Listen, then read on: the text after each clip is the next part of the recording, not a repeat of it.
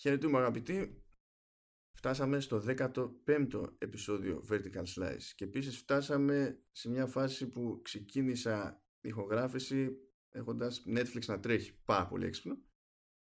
Boing, boing, boing, boing, boing. Άμα μου πεις τι είναι, άμα μου πεις τι είναι αυτός ο ήχος, boing, boing, boing, boing, γεια σας και από μένα. Ε, Ηλίας Παπάς στο νορβηγικό μικρόφωνο, boing, boing, boing, boing. Τι μπορεί να είναι αυτός ο ήχος μόνο. Τι μπορεί να είναι; Τι είναι αυτός που πηγαίνει πάνω κάτω χοροπηδά με μηχανισμούς φυσικής και κάνει και ήχο όταν είναι πολύ εξελιγμένο; Νομίζω, κάτσε να δεις πώς τα έχω ακούσει. Boobs τα λένε, τέτας τα λένε. ε, tits. Tits. Είναι τα ειδικά στήθη του Dead or Alive 6. Ε, τα ειδικά είναι. Τα ειδικά στήθη του Dead or Alive 6, τα οποία είναι πολύ κοντά στην ολοκλήρωση. Το παιχνίδι εννοώ είναι κοντά στην ολοκλήρωση, αλλά εμείς για, τα, για τα στήθη ενδιαφερόμαστε. Σας το λέμε δηλαδή από τώρα να είμαστε ξεκάθαροι έτσι για το Dead or Alive 6, τα οποία, για να το ξεπετάξω έτσι γρήγορα, ε, Ελπίζεις. ελπίζω, ε, τα χρησιμοποίησε η ομάδα ανάπτυξης εντελώς και ολοκληρωτικά και είναι πλέον μέσα στο παιχνίδι ενώ στο Demo G3 δεν ήταν ε, ενεργοποιημένα και τα στήθη του Dead or Alive 6 ήταν ακίνητα και σκληρά ενώ τώρα είναι χοροπηδιχτά και φαφλούτικα. Και φυσικά στην πρώτη τους εκδοχή το να ήταν ακίνητα και σκληρά είχε κάνει θετική εντύπωση στον δυτικό αυτό κόσμο. Είχε κάνει, θετική, είχε κάνει θετική εντύπωση στο νέο αυτό Eurogamer το οποίο έλεγε μάλιστα ότι μας αρέσει πολύ που το Dead or Alive 6 ορίμασε ναι, ναι, ναι. ε, είπαν ότι ορίμασε το Dead or Alive 6 και δεν είχε αυτό το, ξέρεις, το sexualization στους χαρακτήρες μέχρι που πήγε ο καημένος ο συντάκτης να το δοκιμάσει ένα, μια έκδοση σχεδόν τελική του παιχνιδιού και συνειδητοποίησε ότι αυτά τα η φυσική των, ε, των στιθών αυτών είναι alive and kicking. Είναι μέσα, χοροπηδούνε με θόρυβο, doing, doing, doing. Τα κοριτσάκια φορούν τις κλασικές στολές τους. Ε, τα κουστούμια που τους ανοίγεις είναι φυσικά ημίγυμνα. Ε, ημίγυμνα σώματα. Καταλαβαίνεις λοιπόν ότι το Eurogamer κατάφερε, δεν κατάφερε μάλλον τίποτα να αλλάξει την πραγματικότητα που ζούμε σήμερα. Πάει, τίποτα. πάει, Παρα... πάει. Αυτό- παραμένουμε. Πώς το ένα- αντέχει δεν ξέρω. Δεν ξέρω. Παραμένουμε τελευταίοι που επιθυμούμε μόνο ας πούμε το sexualization. Και γι' αυτό ε, εξού και ο ήχος boing boing boing του Εντάξει. στήθους. Αυτό σε φέρνει σε, σε, πώς να σου πω, σε άλλη εποχή. Αυτό ήταν λίγο PS1 ας πούμε για ηχητικό εφέ με στήθη. Ήταν λίγο PS1.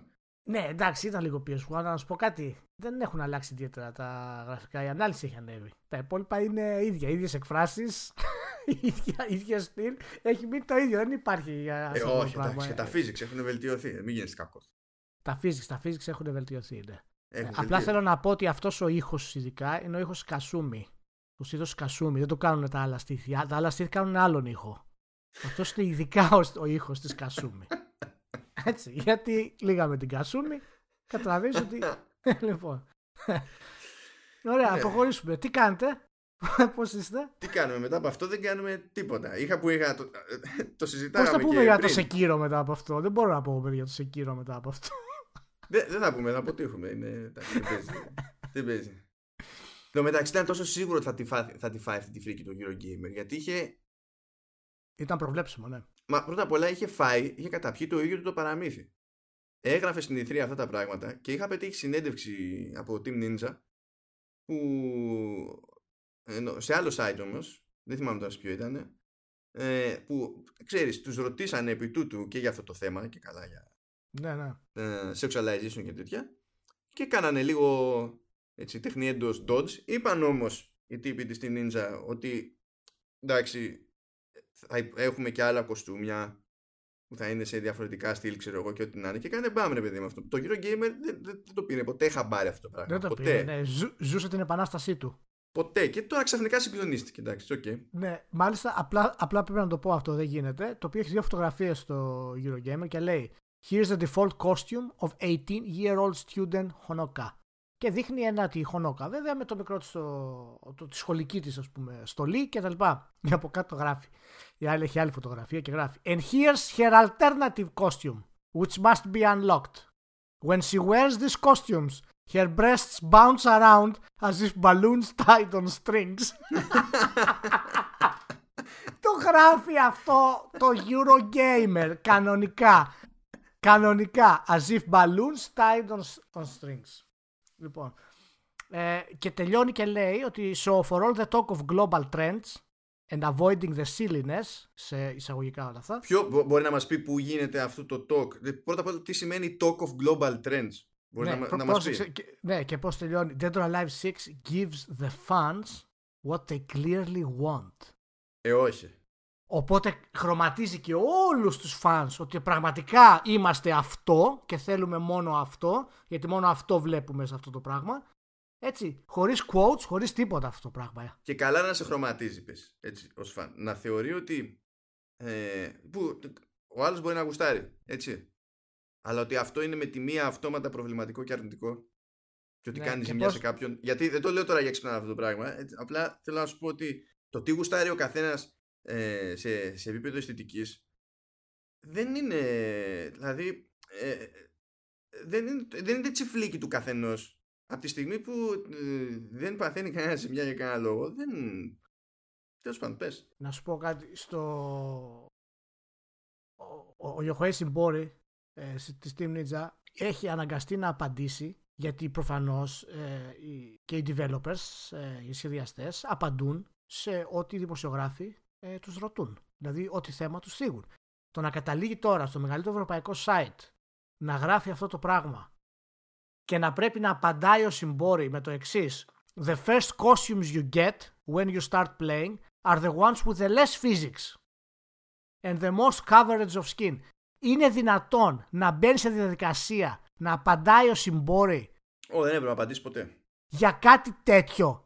Λες και το έχουμε κάνει, λες και πρέπει να απολογηθεί και να πει μα, η γελιότητα της κατάστασης. The first costumes you get when you start playing are the ones with the less physics.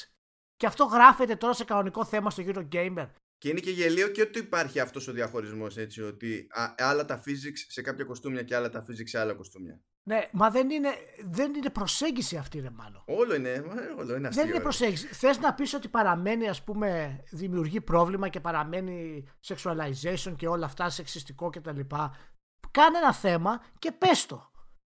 Μην καταλήγεις και γράφεις ότι τα στήθη τους κρέμονται σαν μπαλόνια tied on strings και αναγκάζεις τον άλλον να το συμπόρει το, το, της εταιρείας να σου απαντάει και να το έχεις quote στο site. Να σου δικαιολογεί τα κοστούμια που έχει. Μα, κοίταξε, πήγε, αφού πήγε για hand-on και κατέληξε triggered. Δεν καταλαβαίνω. Τι να πω, τι να πω, τι να πω. Πολύ απογοητευτικό το πώς αντιμετωπίζει το όλο θέμα αυτό το Eurogamer. Πολύ απογοητευτικό. Πολύ απογοητευτικό. Είναι επειδή να, να- θέλω, να, θέλω να μας πει ποια είναι η γνώμη του για τα κοστούμια στο, στο Mortal Kombat. Στο Mortal Kombat. Ή δεν, μετράνε, ή, ή δεν μετράνε επειδή δεν έχουν τα ίδια boob physics. Δεν μετράνε εκεί, δεν μετράνε εκεί. Δεν μετράνε, ε. Δεν μετράνε εκεί. Κρίμα, έχει πολύ κρίμα. αίμα. Έχει πολύ αίμα εκεί. Α, α, και αυτό τι είναι, αυτό καλύπτει την τροπή από Ε, ναι, το ναι, ναι, ναι. sexualization? Το, το, το αίμα δημιουργεί σοκ. Και καλύπτεται την τροπή. Τελείωσε. Είναι Α. νομίζω. Άρα, άρα χύνεται αίμα και αισθανόμαστε καλύτερα, το- ε, πιο ηθικά στοιχεία. Έτσι, έτσι είναι, ρε, εσύ, έτσι είναι. εσύ. Έτσι, Έτσι. έτσι. Είδες είναι κάτι, κάτι τέτοια νοήματα τα χάνω ώρες ώρες, κατάλαβες, γι' αυτό θέλω... Το θέμα είναι ότι ό,τι και να κάνεις κάλυψη δεν είναι κατάσταση αυτή. Δηλαδή, μάτι, μάτι την Παναγία μου ήρθε να, να, να κάνω comment από κάτω για την όλη αυτή Όχι, τη ρε. δημοσιογραφική κάλυψη αυτής της κατάστασης. Ναι, δεν το έκανα, αλλά δηλαδή δε- διάβασα και ο καημένος ο συμπόρη τι να πει, έπρεπε να απαντήσει κάτι. Ο- να σου πω κάτι, δεν έπρεπε να απαντήσει κάτι. Ε, εντάξει, τώρα Και να σου πω το- κάτι. Άμα έχεις εταιρεία από πίσω και σε σπρώχνει ότι πρέπει να είσαι εντάξει απέναντί σου, θα σιγοντάρεις, θα σιγοντάρεις τους ε, δημοσιογράφους. Αυτό, Αυτό, είναι, τώρα. που, αυτό είναι που ήθελα να πω. Είναι ότι μια τέτοια απόφαση ξέρεις του στυλ κάτι πρέπει να δηλώσουμε, κάτι πρέπει να απαντήσουμε. Είναι θέση που παίρνει το τμήμα marketing. Προφανώς δεν την παίρνει ο designer, δεν έχει κανένα Ε, καημό προ- εκείνη την ώρα. Προ, προφανώς, προφανώς. Έτσι, ε, ε, και αυτή η πίεση προς τον designer εσωτερικά είναι εξίσου ατυχής με τα μυαλά που, που κουβαλάει κάποιος που γράφει τέτοια πράγματα στο, στο Eurogamer.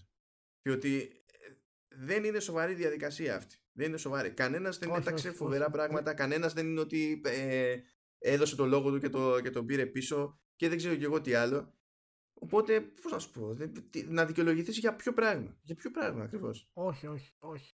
Δεν, ε, θα ήταν πολύ καλύτερο να, να βγει και να κάνει ένα θέμα και να πει ότι το Dead or Alive ας πούμε, δεν παραμένει σεξιστικό, δεν κάνει τίποτα για να μοντερνοποιηθεί. Θα το δεχόμουν ως θέμα. Άσχετα αν τώρα αν έχει δίκιο ή δεν έχει δίκιο, αυτό είναι άλλο πράγμα. Ναι, ναι, ναι. Θα το δεχόμουν ως θέμα σοβαρό, όμορφο. Τελείωσε. Τώρα αυτά τα πράγματα τώρα. Χοροπηδούν τα στήθη τώρα σαν μπαλονάκια. Δεν είναι τώρα Euro Τώρα αλήθεια, αλήθεια τώρα. Δεν δε θέλεις να σκάσει χαρακτήρας DLC που τάχα μου να προκύψει από συνεργασία με Ταραντίνο να έχει να έχει, να έχει τα χαρακτηριστικά close-ups που είναι ό,τι πρέπει για, για ποδολάγνους Άμα, είναι ωραία, άμα είναι ωραία τα ποδαράκια δεν έχουμε πρόβλημα. Α, ναι.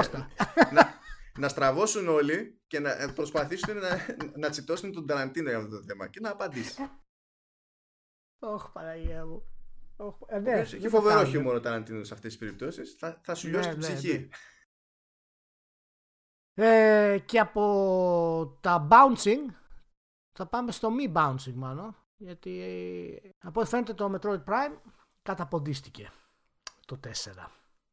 Ναι. Σήμερα βγήκε η είδηση ότι όλοι περιμέναμε το 4 αυτή τη χρονιά επιτέλους και όχι μόνο πήγε πίσω Καλά, δεν μας το είχε τάξει για το.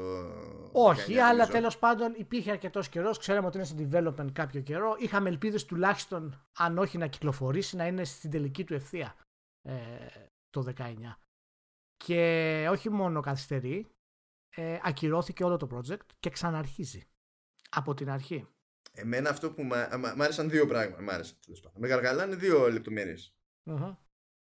Η επιστολή που ανακοινώνει στην ουσία όλο αυτό το πράγμα. Ναι, θα τη διαβάσω σε λιγάκι. Ε, η οποία έχει ένα απόλυτα λογικό και ειλικρινέ ύφο. Δεν είναι χρυσόνι με το χάπι. Πραγματικά. Ε, κάτσε να την πω στα γρήγορα. The current, the, the current development status is very challenged and we had to make a difficult decision as a development team. Takahashi said in a video statement. We have decided to re-examine the development structure itself and change it.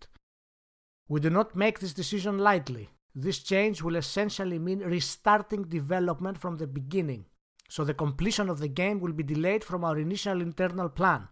We strongly recognize that this delay will come as a disappointment to the many fans who have been looking forward to the launch of Metroid Prime 4.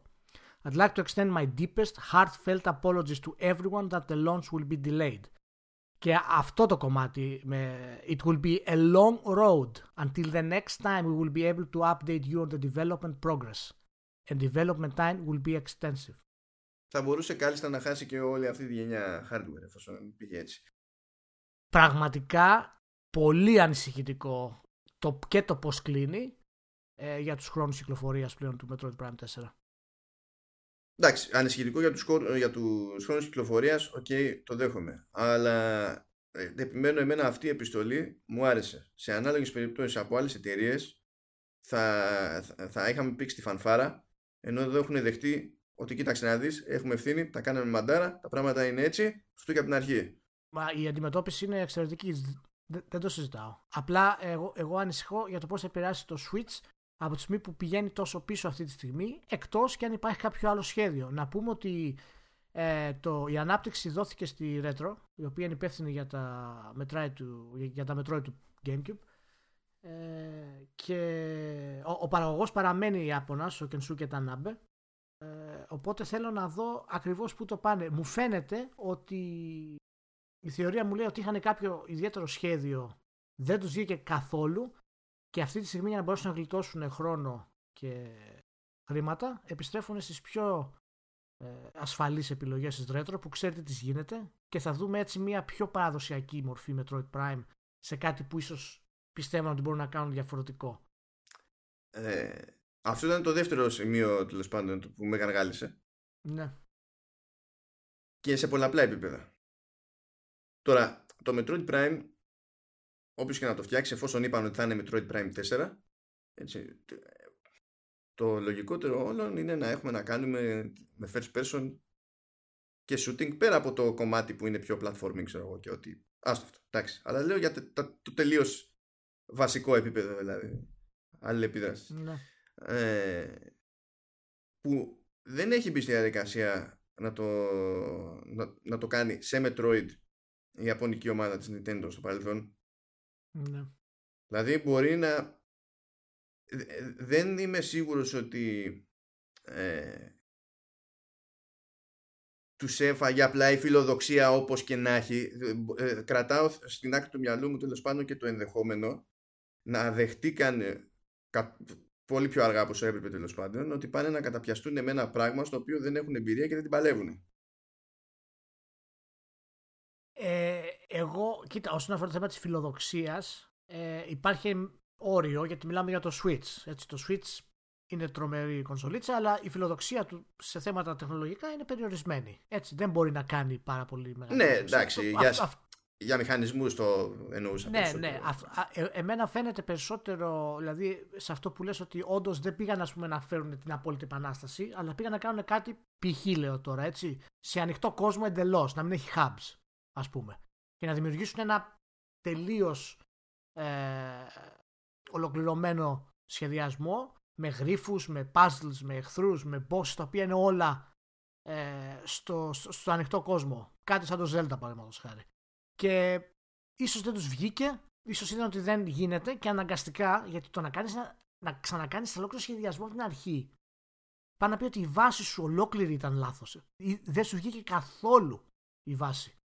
Και αυτό συνήθως συμβαίνει όταν έχεις να κάνεις ένα ανοιχτό κόσμο γιατί είναι άλλος σχεδιασμό για τον ανοιχτό κόσμο και άλλος ο πιο συγκεκριμένος σε hubs κτλ. Και, και μήπως αυτό ίσως είναι για μένα μια θεωρία στο ότι μπορεί να, να μην τους βγήκε και να ξαναπάνε πίσω στα πιο κλασικά κομμάτια που ξέρεις, ξεκλειδώνεις ένα κόσμο εδώ, ξεκλειδώνεις άλλο κόσμο εκεί, έχει ένα boss εκεί και, και προχωράς.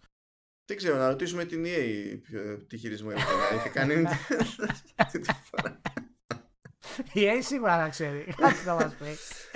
Η, η, ένα πράγμα που μου έμεινε από πάλι αυτή την τράπα που έγινε με τη Retro ναι.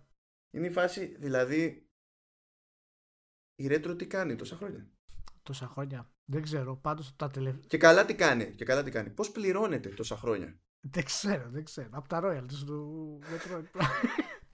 Πάντως το τελευταίο πράγμα που έκανε και δεν έχει ξανακουστεί τίποτα είναι, μάλλον δεν έχει ανακοινωθεί καν, είναι το Star Fox το ένα racing που κάνουν. Αλλά ούτε έχει ανακοινωθεί επίσημα. Αυτό έχει ακουστεί ως ε, φήμη, ότι είναι στο συνδυασμό κτλ. Αλλά μηδέν. Δεν σου κάνει φοβερή εντύπωση που ενώ έχει. Ε, πώς να σου πω. Έχει καλή φήμη η retro γενικά και στους gamers και σε διάφορα έχει, επίπεδα. Έχει, έχει. Χωρίς να έχει, ε, ξέρεις, με, με να, να έχει μεγάλη παραγωγή σε απόλυτους αριθμούς. Ξέρεις ότι δεν βγάζει ναι. παιχνίδια κάθε τη και λίγο. Είναι, το συγκερό ουσιαστικά είναι άφαντη. Γενικά ναι, είναι σε συγκεκριμένα, είναι στρατευμένη. Δηλαδή ένα-δύο παιχνίδια, dunk dunk, τα πετάει στην κονσόλα. Ε, δεν σου δίνει την εντύπωση η Nintendo ότι είναι μετά από τόσα χρόνια και μετά από τα δείγματα που έχει, έχει δώσει η Retro ότι εξακολουθεί κάτι σαν, σαν να διστάζει να τα δώσει όλα με τη retro. Κοίτα, η αλήθεια είναι ότι η Nintendo γενικά πάντα σου αφήνει αυτή την εντύπωση με τις εταιρείες. Θυμάσαι ας πούμε και με το, και με το Eternal Darkness ας πούμε στο Gamecube πάντα λέγαμε πω πω ρε παιδί μου να είχαν λίγο παραπάνω development, λίγο παραπάνω χρήμα, λίγο παραπάνω έτσι. Ε, δεν ξέρω, τη retro βασικά εγώ θα το πάω και ένα βήμα πιο πέρα. Εγώ νομίζω ότι την έχει αφήσει και κοιμάται περισσότερο από όσο θα έπρεπε. Έτσι, αλλά είναι δική της. Στο Eternal Darkness δεν ήταν δική της ομάδα. Όχι, όχι, ναι, δεν είναι. Απλά, απλά θέλω να σου πω ότι παιδί μου υποστήριξε κάπως τις ομάδες σου με κάποιο τρόπο, είτε είναι third party είτε είναι first party. Και η retro για first party δεν είναι απλά μόνο ότι μ, είναι λίγο. Δεν κοιμούνται. Έχεις ακούσει τίποτα για τη retro; Κάτι δηλαδή να, να πεις ότι. Τίποτα. Και, και τώρα ξαφνικά παίρνουν το Metroid Prime ε, 4. Το οποίο αν, αν ισχύει αυτό και θέλω να πιστεύω ότι ισχύει, γιατί τέλος πάντων είναι επίσημη δήλωση και οι Άπωνε δεν συνηθίζονται να κάνουν ε, ξέρεις, δηλώσεις ε, που κρύβουν άλλα από πίσω και περίεργα κτλ. Συνήθως πάνω κάτω ισχύει αυτό που λένε, ότι έχουν πρόβλημα. Μπορεί να, ξέρεις, να υπερβάλλουν λίγο για να δώσουν περισσότερο αέρα στον χρόνο που χρειάζονται, αλλά πιστεύω ότι ψηλοισχύει αυτό το πράγμα. Ότι όντως πάνε από την αρχή βασικά. Α, και, α, εντάξει, και, ε, και εγώ το πιστεύω αυτό, γιατί παρά είναι ρε παιδί μου σαφής η δήλωση για να είναι στο γάμο του Καραγκιόζη. Ναι, ρε, αυτό μιλάμε για μίνιμουμ δύο χρόνια. Ναι, άνετα. Αυτή τη στιγμή. Μίνιμουμ. Δηλαδή το Metroid Prime 4 ανακοινώθηκε στην ηθρή του 2017.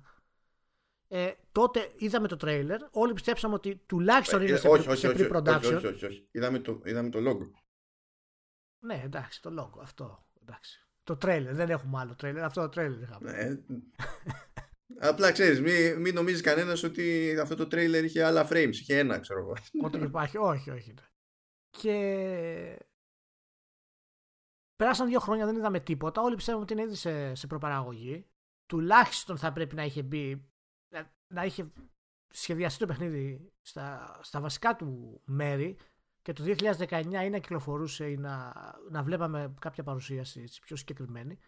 Τώρα, άντε γεια. Εν τω μεταξύ, υποτίθεται ότι πριν γίνει τώρα αυτή η τράμπα, ότι η ομάδα που το είχε αναλάβει τουλάχιστον για τα εσωτερικά δεδομένα της Nintendo γιατί δεν ξέρω από πού έχουν τραβήξει άτομα σε κάθε περίπτωση έτσι ήταν νέα ομάδα εσωτερική mm.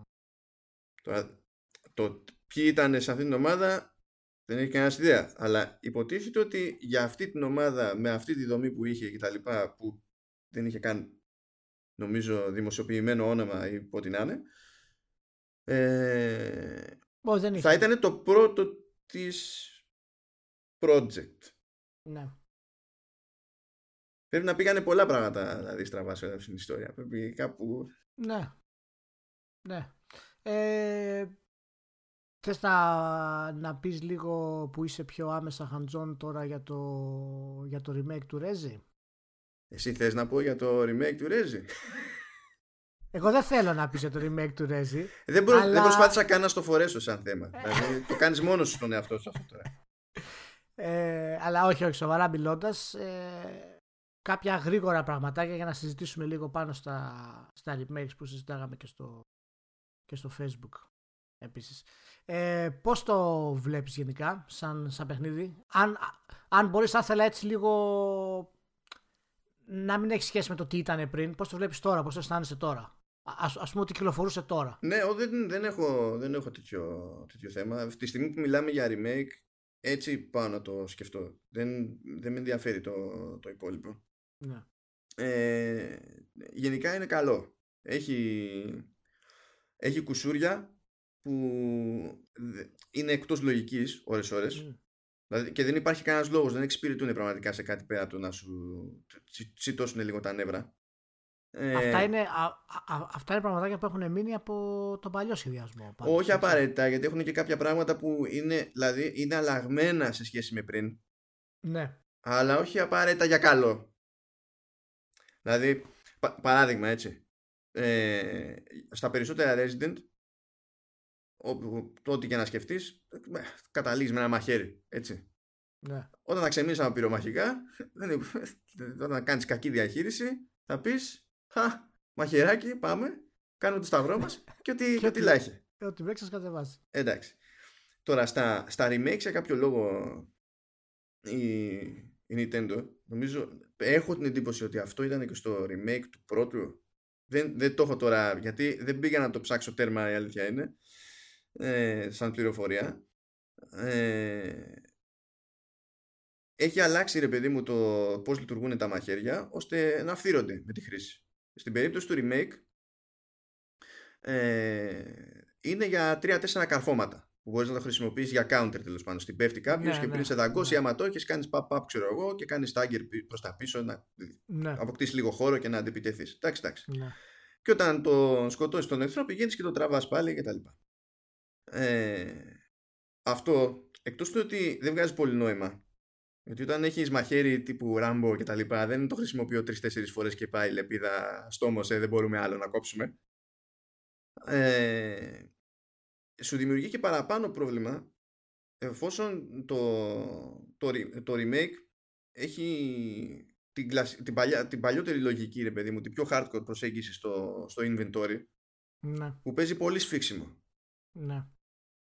Ε, αν εγώ λοιπόν θέλω ε, έξτρα μαχαίρι από τη στιγμή που το άλλο φύρεται και αποφασίσω να το πάρω μαζί μου, πιάνει περισσότερο χώρο στο inventory. Γιατί αυτά μαχαίρια για κάποιο λόγο ναι. δεν τα κάνει stack. Ενώ πυρομαχικά, ξέρω εγώ και άλλα πράγματα, τα κάνει stack. Τώρα θα μου πεις, πολύ νιανιά, ε, κάνω ναι, μια ναι. ιδέα με ένα μαχαίρι. Έτσι. Ωραία, αλλά το, το φέρνω σαν παράδειγμα, επειδή είναι μια αλλαγή που παίζοντας το παιχνίδι, λες, ωραία, την κάνατε. Το κέρδος ποιο είναι; Γιατί δεν είναι ότι άμα με γλιτώσεις από. Αν, δεν, αν σταματήσει να είναι θαρτό το μαχαίρι, ε, θα πάψει να υπάρχει ένταση και το άγχος για τη διαχείριση του, του inventory. Γενικά παίζει μια σταθερή πίεση σε αυτό το κομμάτι που είναι ε, μέρος της όλης εμπειρίας, είναι τέλος πάντων το κάνουν εσκεμένα και τα λοιπά. Εντάξει. Οπότε γιατί πρέπει να κάνεις και αυτό το έξτρα που δεν οδηγεί πουθενά ας πούμε; Γιατί επανερχόμαστε σε αυτό που συζητάγαμε στο facebook, σε αυτό που συζητήσαμε και λίγο την προηγούμενη φορά, ότι όταν κάνεις ένα, μία μίξη στοιχείων και προσπαθείς να συνδυάσεις το παλιό με το νέο σε ένα remake, ή πρέπει να πας all the way μέχρι το τέρμα, ή άμα προσπαθείς να είσαι πιστός λίγο σε αυτό που ήσουν και λίγο να το μοντερνοποιήσεις, δημιουργούνται τέτοια πραγματάκια τα οποία, ε, και αυτό είναι ένα που είπες τώρα. Έτσι, δεν είναι, γιατί υπάρχουν και άλλα. Ναι, έφερα ένα παράδειγμα το οποίο είναι πολύ. Είναι, καθα... Ε, πώς να σου πω, είναι καθαρά τεχνικό ζήτημα, ρε παιδί μου. Οπότε μπορείς να το οριοθετήσεις, ξέρεις, επακριβώς. Και γι' αυτό διευκολύνει. Ναι, αλλά είναι η αστεία η εξήγηση, γιατί η εξήγηση δεν χρειάζεται ιδιαίτερη σκέψη πια είναι πούμε, σε κάτι τέτοιο. Πρέπει ναι. να αισθάνεσαι ότι είσαι ευάλωτος και πρέπει να έχεις χώρο να κουβαλήσει όσα θέλεις. Ναι, ναι. Το κλασικό κτλ. κτλ. Αυτό, αυτό, το καταλαβαίνω, ρε παιδί μου. Είναι πώς να σου πω, δεν περιμένω. Όταν θα, θα δεις και μια ταινία τρόμου, δεν περιμένεις ότι θα είναι η πρώτη ταινία τρόμου που δεν θα έχει horror tropes. δηλαδή, εντάξει, τέλος πάντων λες, ok. Okay. Απλά όταν, όταν αναρωτιέσαι για, πώς έφτασες στην επιλογή αυτή στο επίπεδο design, και δεν, δεν, σταματάει να βγάζει νόημα και είναι που βιδώνεις. Αντίστοιχα, ας πούμε, σκας έτσι στο αστυνομικό τμήμα και στο Leon. Έτσι, ok. Okay. Μέχρι να σκάσεις εκεί πέρα, ήσουν ένα τζινάκι, μπουφανάκι κτλ. Πας εκεί, ωραία. Πηγαίνεις και καβατζώνεις tactical gear και πηγαίνεις και βάζεις, ξέρεις, άλλη εμφάνιση με γυλαίκο, ξέρω εγώ και ό,τι να είναι. Ναι, καταλαβαίνω ότι δεν έχεις βρει όλα τα pouches για να προσθέσεις ε, θέση στο inventory, εντάξει. Αλλά αυτό δεν μπορεί να μεταφράζεται στο παιχνίδι ως «Ωχ, δεν έχω που να βάλω αυτό το κλειδάκι που μόλις βρήκα. Α, μπράβο. Αυτό δεν έχει κανένα λόγο να συμβαίνει και πάλι έτσι όπως προχωράει η ροή του παιχνιδιού και έτσι όπως είναι στημένη ώστε η ατμόσφαιρα για να σε κρατάει έτσι το μένο δεν χρειάζεται τέτοια τερτύπια για να λειτουργήσει το πράγμα. δεν χρειάζεται. Αυτό, τέτοια πράγματα είναι, έχουν μείνει από, από παλιά και από τη στιγμή που έχεις κάνει πιο ευέλικτο το χαρακτήρα σου πρέπει να του δώσει την ικανότητα να είναι ευέλικτος και στο σύστημα που τον υποστηρίζει. Δεν μπορείς να τα διαχωρίζεις αυτά τα πράγματα. Δεν μπορείς δηλαδή να έχεις ένα action game σαν το Uncharted και να πεις «Α, μπορείς να κουβαλήσεις 25 όπλα σαν τον Grand Theft Auto». Όχι, γιατί το Uncharted έχει το σχεδιασμό του, είναι συγκεκριμένος σχεδιασμός. Ε, η δράση λαμβάνει χώρα σε συγκεκριμένα μέρη. Χρειάζεσαι δύο όπλάκια, τρία όπλα. Τέλος. Μπορείς να πάρεις από τους εχθρούς. Ναι, αυτό είναι άλλο ένα ε, λογικό σφάλμα στο, στο remake. Ναι. Που το συνειδητοποιείς όταν παίρνεις δεύτερο όπλο. Δηλαδή με το που σκάς ε, σε αυτή την αγαπημένη στιγμή κάθε gamer. με το που σκάς μπροστά σε ένα ναι, ναι, ναι. shotgun. Παίρνεις το shotgun. Παίρνεις το shotgun. Εντάξει. Okay. Ανοίγει το inventory και σου λέει πάρα πολύ ωραία. Προφανώς θα σου πιάσει χώρο στο inventory. Okay. Πες μου πού να το βάλω. Λες, θα σου έλεγα τώρα, αλλά βάλ' το εκεί. Εντάξει. Ok, okay, ok. Okay. Βγαίνεις από το inventory και τι βλέπεις; Το έχει φορέσει με τον ιμάντα στην πλάτη ο Leon. Και λες, λογικότατο. Ναι. Άρα με αυτό το σκεπτικό, γιατί μου πιάνει χώρο στο inventory; Δεν θα μπορούσε να με περιορίσεις απλά στο να έχω ένα sidearm, ξέρω εγώ, και κάτι άλλο; Ή ε, ένα sidearm και δύο κάτι άλλο. Δώσε μου δύο θέσεις στην πλάτη. Ναι. Extra inventory. Ναι. Extra inventory. Και αυτά που έχω μέσα στο inventory. Ακριβώς αυτό είναι αυτό που συζητάγαμε και στο τέτοιο. Και αυτό είναι που εμένα η κριτική σε αυτά τα πράγματα και με ενόχλησε το 91 που βρίσκεται αυτή τη στιγμή στο μεταξύ. είναι λάθος το 91. Ε, να σου πω κάτι. Είναι, είναι από. Δηλαδή είναι από όλους. Άντε, Ε, το- δεν το πάνε να game- είναι. Παραμένει λάθος. Δηλαδή, ναι, α- α- απλά θέλω να σου πω ότι δεν είναι κάτι ότι να πεις Α, ξέρω εγώ, είναι αρχή και του βάλανε ξέρω εγώ 5-6 site κτλ. Έχει πάρει 65 reviews. Είναι must play 91 στο Metacritic από 65 reviews. Και αυτή τη στιγμή αυτός ο συνδυασμός του παλιού και του νέου και όλα αυτά τα προβλήματα που έχει μαζί με τα όλα τα άλλα καλά που φέρνει, τα οποία τα καλά που φέρνει τα άλλα δεν είναι κάτι ιδιαίτερο. Είναι αυτά που ζούμε αυτή την εποχή. Εξαιρετικά γραφικά, φοβερή ατμόσφαιρα. Ε, εντάξει, τώρα τους γρίφους, άντε θα τους βάλω λίγο κι αυτούς, αλλά είναι, είναι κλασική Resident Evil γρίφοι. Ο τεχνικός τομέας είναι, δηλαδή το λέγαμε και άλλη φορά, είναι όντως πολύ Ναι. καλός, αλλά δεν το βάζω τώρα εγώ αυτό γιατί εντάξει, θα το προσέχανε, δεν είχαμε αμφιβολία. Ξέρω Ε, εγώ, ναι, οκ. προφανώς. προφανώς, Αυτό που προφανώς, έχουν αλλά- κάνει, έχουν, έχουν μερικές πολύ καλές ιδέες σε λεπτομέρειες για το στήσιμο της ατμόσφαιρας. Αυτό το έχουν δουλέψει Ναι. Πολύ καλύτερα από όσο ενδεχομένως περιμένεις και ο- είναι δύσκολο να το, να, να το συνειδητοποιήσεις αυτό χωρίς να μπεις στη διαδικασία να αφιερωθείς κάπως στο παιχνίδι.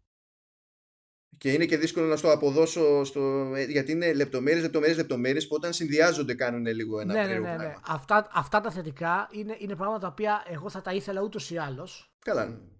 Και θα τα ήθελα αυτή την εποχή, γιατί για να βγεις αυτή την εποχή να κάνεις ένα remake κτλ. πρέπει τουλάχιστον να έχεις αυτά τα πράγματα.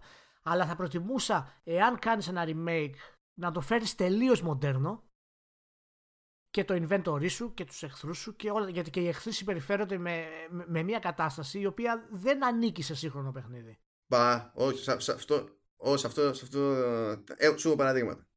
Για πες. Πιάσε οποιοδήποτε Resident θέλεις ή πιάσε και πάρα πολλά άλλα παιχνίδια που είναι, ξέρω εγώ, ε, action adventure με Ναι. shooting, ή action shooters, έτσι. Ναι, ναι. Σκάει ένας εχθρός, ρίχνεις. Ε, μετά τη 15η φορά που σου- έχεις συναντήσει παρόμοιο εχθρό, ξέρεις ρε παιδί μου ε, πότε ξεκινάει το πρώτο frame του death animation, έχεις συνηθίσει να το ξεχωρίζεις. Αυτό είναι σημαντικό σε ένα, σε ένα τίτλο Resident παραδοσιακά από την άποψη ότι μόλις το συνειδητοποιείς αυτό το πράγμα πρέπει να σταματήσεις να πυροβολείς γιατί είναι σημαντικό βέβαια. να κάνεις εξο- εξοικονόμηση πυρομαχικών. Ε, βέβαια. Ωραία. Εδώ, στο remake, σου λένε «Χα, τώρα θα δεις». Και ξεκινάει ρε παιδί μου, ξέρεις, το πηγαίνεις εκεί πιου πιου, το ζομπάκι, έτσι. Ξεκινάει death animation, σκάει κάτω. Λες ωραία, αυτό ήταν, κα- αυτό ήταν κανονικό ε, death animation, άρα... Ναι, και πέταμε. ξανασηκώνεται. Εντάξει. Όχι, όχι, όχι, περίμενε, περίμενε. Μπορεί να ξανασηκωθεί. Συμβαίνει και αυτό. Ναι. Όμως, συμβαίνει και το άλλο. Φεύγεις. Ή τέλος πάντων είσαι στο χώρο εκεί, είναι το πτώμα, είσαι εσύ στο χώρο, είχες να μαζέψεις κάτι αντικείμενα, κα- να λύσεις ένα γρίφο, κάνεις το κομμάτι σου. Φεύγεις. Πας αλλού. Μπορεί μετά από πάρα, να περάσεις και άλλες φορές από αυτό το μέρος. Μπορεί να επιστρέψεις μετά από πάρα πολλή ώρα. Και κάθε φορά το πτώμα είναι εκεί. Ναι, ναι. Και δεν κάνει τίποτα, δεν υπάρχει πουθενά. Και την 20η φορά που θα περάσει από εκείνο το σημείο και είσαι κύριος γιατί λες εγώ έχω μάθει τώρα τα κατατόπια, έχω ξεκλειδώσει πόρτες, είμαι ο καλύτερος που υπήρξε ποτέ. Χωρίς να είναι απολύτως scripted όπως αντιλαμβάνεσαι, γιατί είναι εκεί που το άφησες. Και το που το άφησες δεν έχει να κάνει με κάποιο κάτσινγκ κτλ. Έχει να κάνει με το πώς Ναι. έπαιξε η πρώτη αναμέτρηση. Εκεί που λες εντάξει είμαι ο καλύτερος, θα σηκώνεται.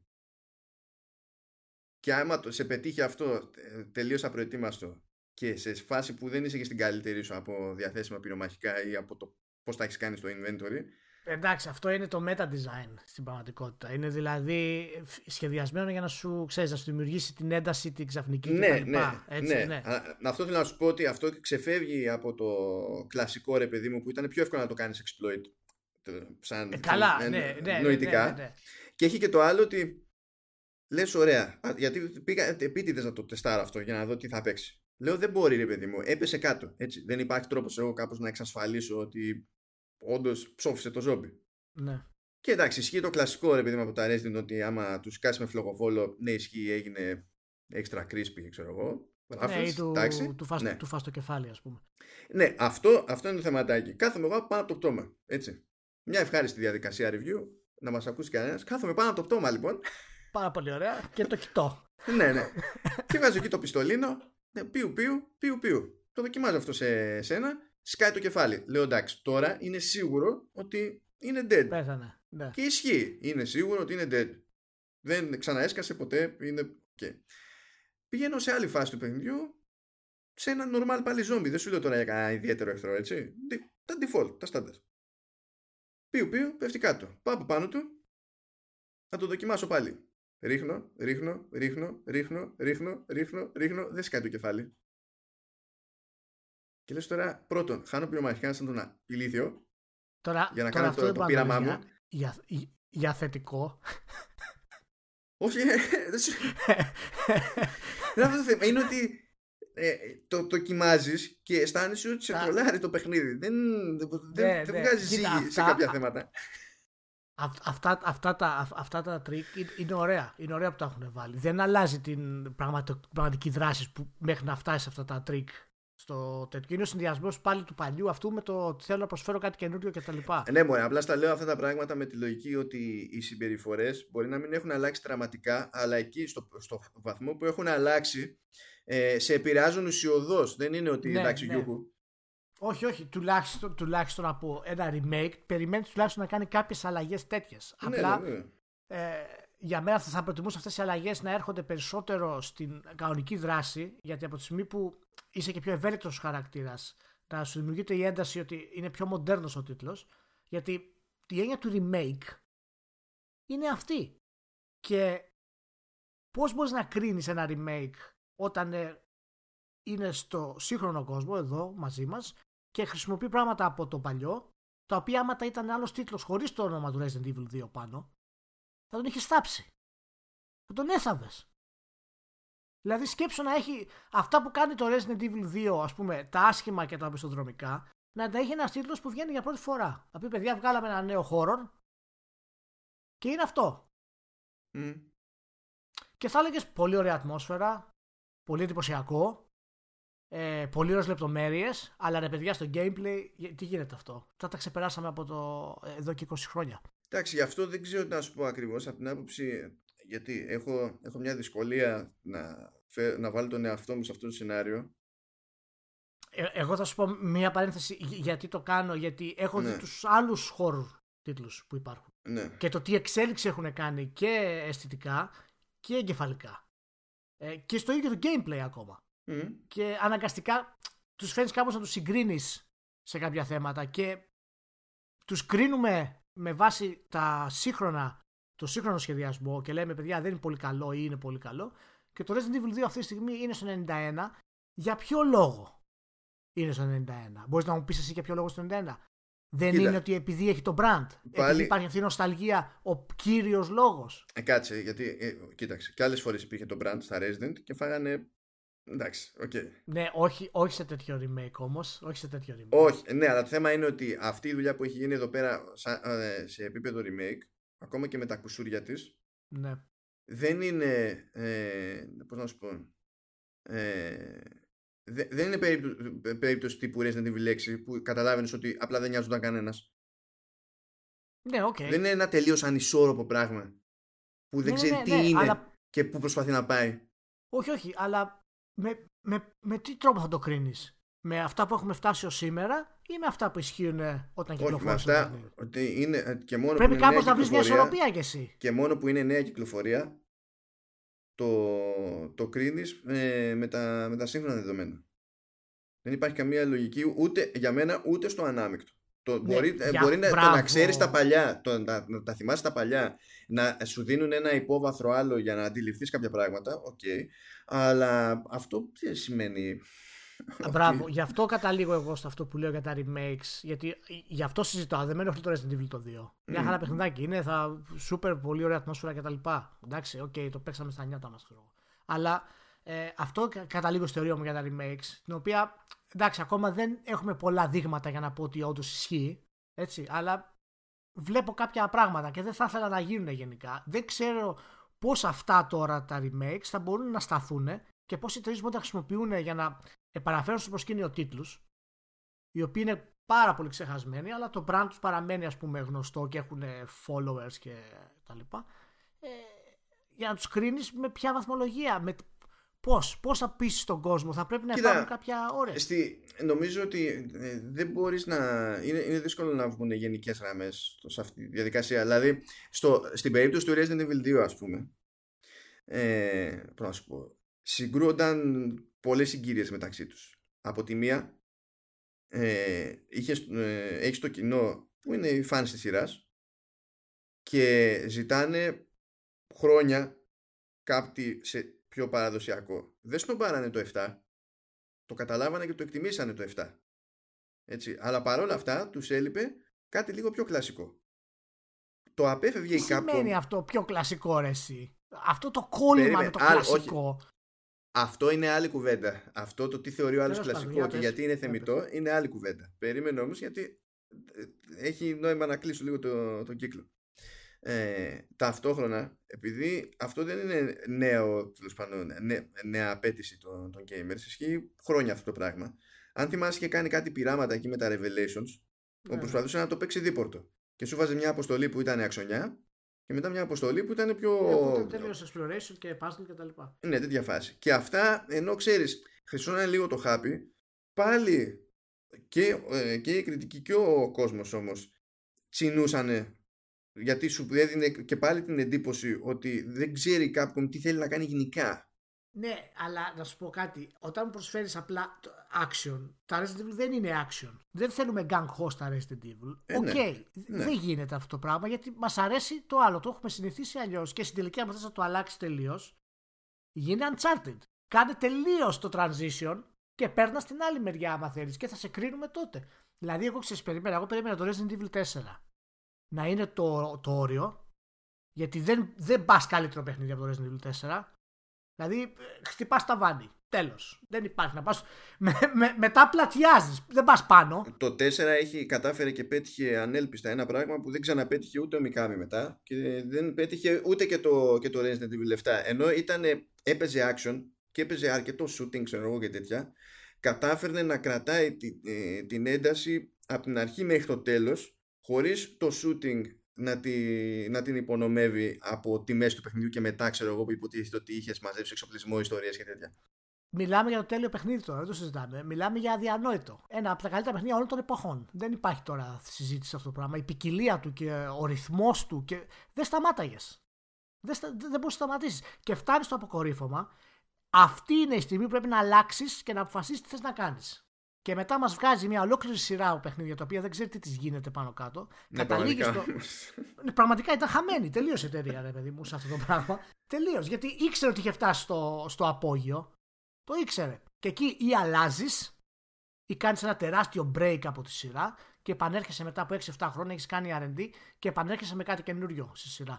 Αλλά συνέχισε να κάνω αυτό το πράγμα. Και εντάξει, το καταλαβαίνω. Και φτάνουμε τώρα στο Resident Evil το 2, το οποίο είναι μία μίξη καινούριου και παλιού και έχεις τώρα υπερ horror τίτλους να τους έχουμε βάλει 7 και 8 ναι αλλά κοίτα έχουμε... όταν λες φτάνει τώρα στο, στο remake του Resident Evil 2 ok okay, αλλά δίνει την εντύπωση, ξέρεις ότι έκανε ό,τι έκανε πριν με τα πειράματα που δεν ήξερε τι γίνεται και ότι αυτό είναι το επόμενο στάδιο στο Resident Evil. Αλλά στο μεσοδιάστημα υπάρχει και το 7, όπου εκεί πέρα δεν είναι ότι κάθισε και κοιτούσε τα ντουβάρια. Δεν το εννοώ έτσι προφανώς. Εγώ το ξέρω. αλλά επειδή μας ακούνε γι' αυτό.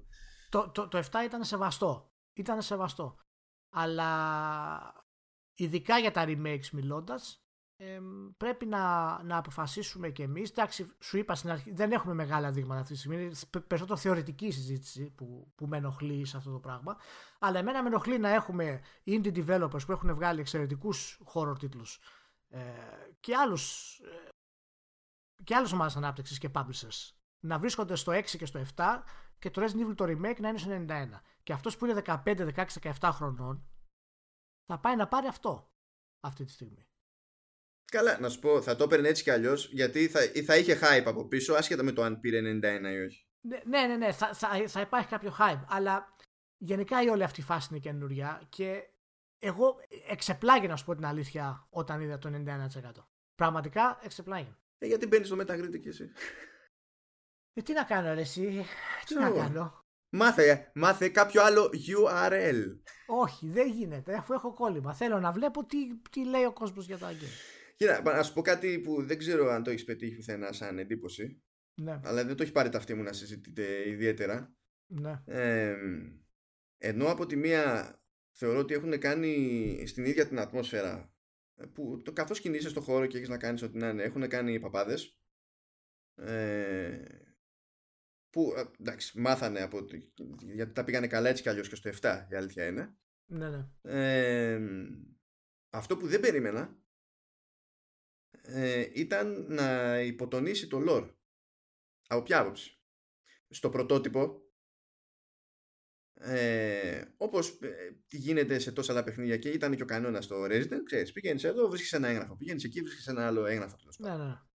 Και ναι. αυτά αρχίζουν και δημιουργούν, ξέρεις, μια εικόνα στο μυαλό σου, ε, συνεισφέρουν μέσα και στη, στην ατμόσφαιρα, φτιάχνουν ένα κλίμα κτλ. Στο remake, για κάποιο λόγο, αυτά τα έγγραφα είναι λιγότερα. Ενώ η δουλειά έχει γίνει, έτσι. Τι είναι λιγότερα; Είναι, είναι, ε, έχει λιγότερο πράγμα και χτίζουν. Δεν έχουν τα original τουλάχιστον. Δεν, δεν τα έχουν όλα. Λείπει αρκετό πράγμα. Τώρα, ε, ε, τώρα ναι. δεν μπορώ να το πιστέψω αυτό. Ε, ναι, αυτό, αυτό θέλω να σου πω είναι, είναι λίγο περίεργο αυτό το πράγμα. Για ποιο γιατί λόγο, παίζει κάποιο conflict με, τη, με την Claire, με το άλλο σενάριο, μήπως; Όχι, όχι, φυσικά. Θα μπορούσε να είναι το. το, το... Που δεν έχει και αλλαγέ τώρα. Ναι, δεν. Απλά ναι. θέλω να πω, ρε παιδί. Ναι. Και αυτό που μου έμεινε περισσότερο σαν απόσταση ας πούμε σε σχέση με το παλιό είναι ότι εντάξει πάντα με τα δεδομένα της εποχής τους έτσι. Όταν ε, συναντάς το, το μοναδικό το μοναδικό εντάξει δεν είναι μοναδικός, αλλά όταν συναντάς όταν φτάνεις στο αστυνομικό τμήμα και συναντάς τον άλλον αστυνομικό που είναι δεν θυμάμαι τι υπεύθυνος βάρδιας whatever και το, τον έχουν δαγκώσει και ξέρεις ποια είναι η κατάληξη παιδί μου στο, στο πρωτότυπο προσπαθούσε, ξέρεις, με τις αλληλεπιδράσεις να, να το χτίσει αυτό ότι έρχεται και να νιώθεις το βάρος του ότι έρχεται. Το ήξερες, γιατί ξέρεις πώς ναι, λειτουργεί ναι, ο ναι. κόσμος του παιχνιδιού, έτσι. Ναι, ναι. Αλλά με, τη, με τις συζητήσεις προσπαθούσε να σε κάνει να αισθάνεσαι και λίγο άσχημα για αυτό, για αυτό το πράγμα. Εδώ οι συζητήσεις που γίνονται ε, αγνούν πλήρως το, το, το κίνδυνο αυτό πλήρως το ότι έρχεται και το ξέρεις και απλά είναι ότι εντάξει είναι παιδί μου ναι, ναι. Ε, κάτι θα κάνουμε. Είναι, είναι, είναι σε τέτοιο κλίμα. Αυτού του τύπου οι αλλαγές είναι που ακόμη περισσότερο δεν καταλαβαίνω γιατί ακριβώς έχουν γίνει. Δεν δικαιολογούνται γενικότερα αυτές οι αλλαγές και... και ε, για να μην παρεξηγούμε το παιχνίδι για αυτό που είναι γενικότερα, όχι για αυτό που ήταν το Resident Evil 2 παλιά, για αυτό που είναι αυτό τώρα. Έτσι. Ναι. Και για κάποιον που γουστάρει horror. Το παιχνίδι είναι καλό. Ναι. Αλλά ε, αυτό είναι το θέμα. Ε, αν τα βάλεις κάτω και δεις τι επιλογές έχουν γίνει στις όποιες αλλαγές για, για το design το ίδιο και σε λεπτομέρειες υπάρχουν πάρα πολλές που δεν βγάζουν νόημα ακόμη και αν πεις ότι το ζήτημα είναι να κρατήσω μια πιστότητα σε αυτό που ο άλλος θυμάται. Γι' αυτό ε, είναι το, το remake αυτό είναι και σημαντικό γενικότερα για να έχουμε συζήτηση για τα remakes όπως και έχουμε ε, γιατί είναι ο πρώτος τίτλος νομίζω που μπλέκει τόσο πολύ ε, το παλιό του εαυτό με τον καινούργιο του εαυτό ε, παραλείπτει πράγματα τα οποία δεν υπάρχει κάποια εξήγηση για τα παραλείπτει κρατάει πράγματα τα οποία δεν έχει νόημα να τα κρατήσει αλλά μοντερνοποιεί άλλα Οπότε είναι συζήτηση ούτως ή άλλως και πιστεύω θα κάνουμε και άλλη κουβέντα γενικά και όταν ε, τελειώσει και το review, γράψει και το review. Ε, εντάξει, είναι τέτοιο. Ναι, είναι, είναι ok. Δεν είναι τόσο, τόσο θεαματικό όσο το Ace Compact βέβαια που κάνω εγώ review. Γιατί ήθελα να κάνω ένα, ένα από τη σειρά μου την αγαπημένη την παλιά ένα review. Ε, αλλά είναι πολύ πιο θεαματικό το δικό μου μάνο. Συγγνώμη που το λέω. Τόσα χρόνια πάντως δεν είχα πάρει ποτέ είχα πάρει ότι γουστάρει Ace Combat. Τα Ace Combat μου αρέσουν, αλλά τα είχα σταματήσει στα... να παίζω αρκετά τα τελευταία χρόνια. Δεν, δεν είχα ασχοληθεί ιδιαίτερα. Αλλά έχω πολύ ευαίσθητη γιατί είχα περάσει μια φάση simulation γενικότερα και τα Ace Combat ήταν ε, ε, η ένοχή μου ας πούμε ευχαρίστηση η ψυχαγωγία γιατί όταν δεν μπορούσα στο Flight of the Intruders στην Amiga ας πούμε να, να κάνω τίποτα περίμενα μετά από καιρό και όταν έσκαγε το Ace Combat που να yes ε, εντάξει, μιλάμε για ψηφά νόμους φυσικής, ε, βαρύτητες, ε, ε, δυνάμεις G. Είναι, είναι απόλυτη ευχαρίστηση. Είναι απόλυτη ευχαρίστηση, απόλυτη ψαγωγία και έχει και storytelling. Έχει και storytelling. Ναι, ναι, το, το, θέμα είναι το αν από αυτό που την παλεύει. Γιατί μετά το, το τρίτο, ας πούμε, παραλίγησα με το τι κάνουν στην αφήγηση και δεν ήξερα τι να υποθέσω για το συγκεκριμένο. Ναι. Μάνο, είναι ό,τι πρέπει. Είσαι στον αέρα, είσαι στον αέρα, είσαι αντιμέτωπος με άλλους 6, 16, 26 και ακούς, και ακούς τα ακουστικά, ακούς τα μικρόφωνά σου και τέτοια. Σκότωσέ τους. Σκότωσέ τους. Η ενοχή θα είναι δική σου. Σου κάνουν ψυχολογικό οι ίδιοι σου οι σύντροφοι. Και οι co είναι πραγματικά τρομερό, το δράμα είναι εξαιρετικό. Τα γραφικά είναι πάρα πολύ καλά, πάρα πολύ καλά. Στην έκδοση του Pro είναι και 60 FPS. Δεν έχει άλλες βελτιώσεις δυστυχώς, αλλά τουλάχιστον τέλος πάντων τα 60 FPS είναι πολύ σημαντικά στο, σε τέτοιου είδους παιχνίδι. Το έχει, το έχει κουσούρι λίγο αυτό η Bandai Namco. Ναι, ναι. Δεν ξέρω τι παίζει. Το έχει, το έχει. Το έχει. Ε, δεν ξέρω, είναι, είναι περίεργες αυτά. Και εντάξει, το μεγάλο του μειονέκτημα παραμένει ότι δυστυχώς δεν έχει κάνει βήμα από το κλασικό του σχεδιασμό. Δηλαδή οι αποστολές του είναι πάνω κάτω βασισμένες στα, στα ίδια πράγματα. Ε, αλλά τέλος πάντων έχει... Εγώ θα είμαι ευχαριστημένος αν σε όλο το campaign υπάρχει τουλάχιστον ένα λιγότερο escort mission σε σχέση με το προηγούμενο. Escort mission. Τε, τε, τε, τε. Και δεν αντέχω, δεν αντέχω. Θα το σπάσω. Ναι. Ε, όχι, όχι. Εντάξει, κοίτα να δεις. Μέχρι στιγμής τα, τα checkpoints του είναι καλά, ευτυχώς, γιατί θα το σπάσω αλλιώς. αλλά. όχι, δεν θα το σπάσω, είμαι έρευο. Αλλά αρχίζει και ανεβαίνει λίγο η δυσκολία. Ξέρεις αυτό το εκνευριστικό το επίπεδο της δυσκολίας που πρέπει να είσαι λίγο ακριβώς να κάνεις αυτό που πρέπει την ώρα που πρέπει και θα δούμε που θα καταλήξει αυτό. Θυμάσαι σε ποιο ήταν που έπρεπε να πετάξεις μέσα σε υπόγεια βάση να στρίβεις με, στον εσωτερικό χώρο. Έχει ποιο, ποιο ήταν αυτό, δεν το θυμάμαι. Ποιο ήταν αυτός; Ήταν η σκόμματα, αλλά δεν θυμάμαι ποιο ρημάδι. Αν ήταν το, το δεύτερο, το τρίτο, το τέταρτο, δεν θυμάμαι. Έχω μπερδευτεί. Αλλά το, ήταν... το, το τέσσερα νομίζω ήταν αυτό. Ρε, Έσκανε underground. Είναι... και λέει τι κάνει, τι, γιατί; Θεϊκό, θεϊκό. Πάντως είναι πάρα πολύ ψυχαγωγικό και τα νέα του, είναι, ο νέος σχεδιασμό για τους μηχανισμούς ε, έχει και ένα mode το οποίο είναι σε λίγο πιο simulation στυλ ας πούμε, να σου δώσει λίγο την αίσθηση, το οποίο δεν είναι κακό. Ε, έχει διάφορα skill trees τα οποία είναι στην ουσία weapon trees και έχει και η γκάμα ας πούμε των αεροπλάνων είναι εξαιρετική. Οπότε γενικά μπορώ να πω ότι επιστρέφει στα, στα δυνατά του το, το Ace Combat και περιμένουμε να δούμε τι θα γίνει και με το Kingdom Hearts τώρα μάλλον που... Αυτή είναι η τριπλέτα. Resident Evil Remake, Ace Combat είμαστε και το Kingdom Hearts 3 μάλλον. Κοίταξε, εγώ λέω να, να, να, να συμβουλευτώ το file of fax μου, να δω πότε πέφτει Μεγάλη Παρασκευή. Και με το file of fax. Το file of fax, είχα μιλήσει και την ατζέτα ρε φίλε. Να με τρελάνεις. Το ξέρω, θα το εκτιμήσεις, το ξέρω, το ξέρω. Θα δω πότε πέφτει Μεγάλη Παρασκευή και θα το πάω τότε το review. Λοιπόν, ε, πήρες εσύ review copy; Σε παρακαλώ. Ρε. Σε παρακαλώ, θα πάρω εγώ πριν το Eurogamer. Ωχ, Παναγία μου. Το Kingdom Hearts λοιπόν μετά από 64 χρόνια κυκλοφόρησε.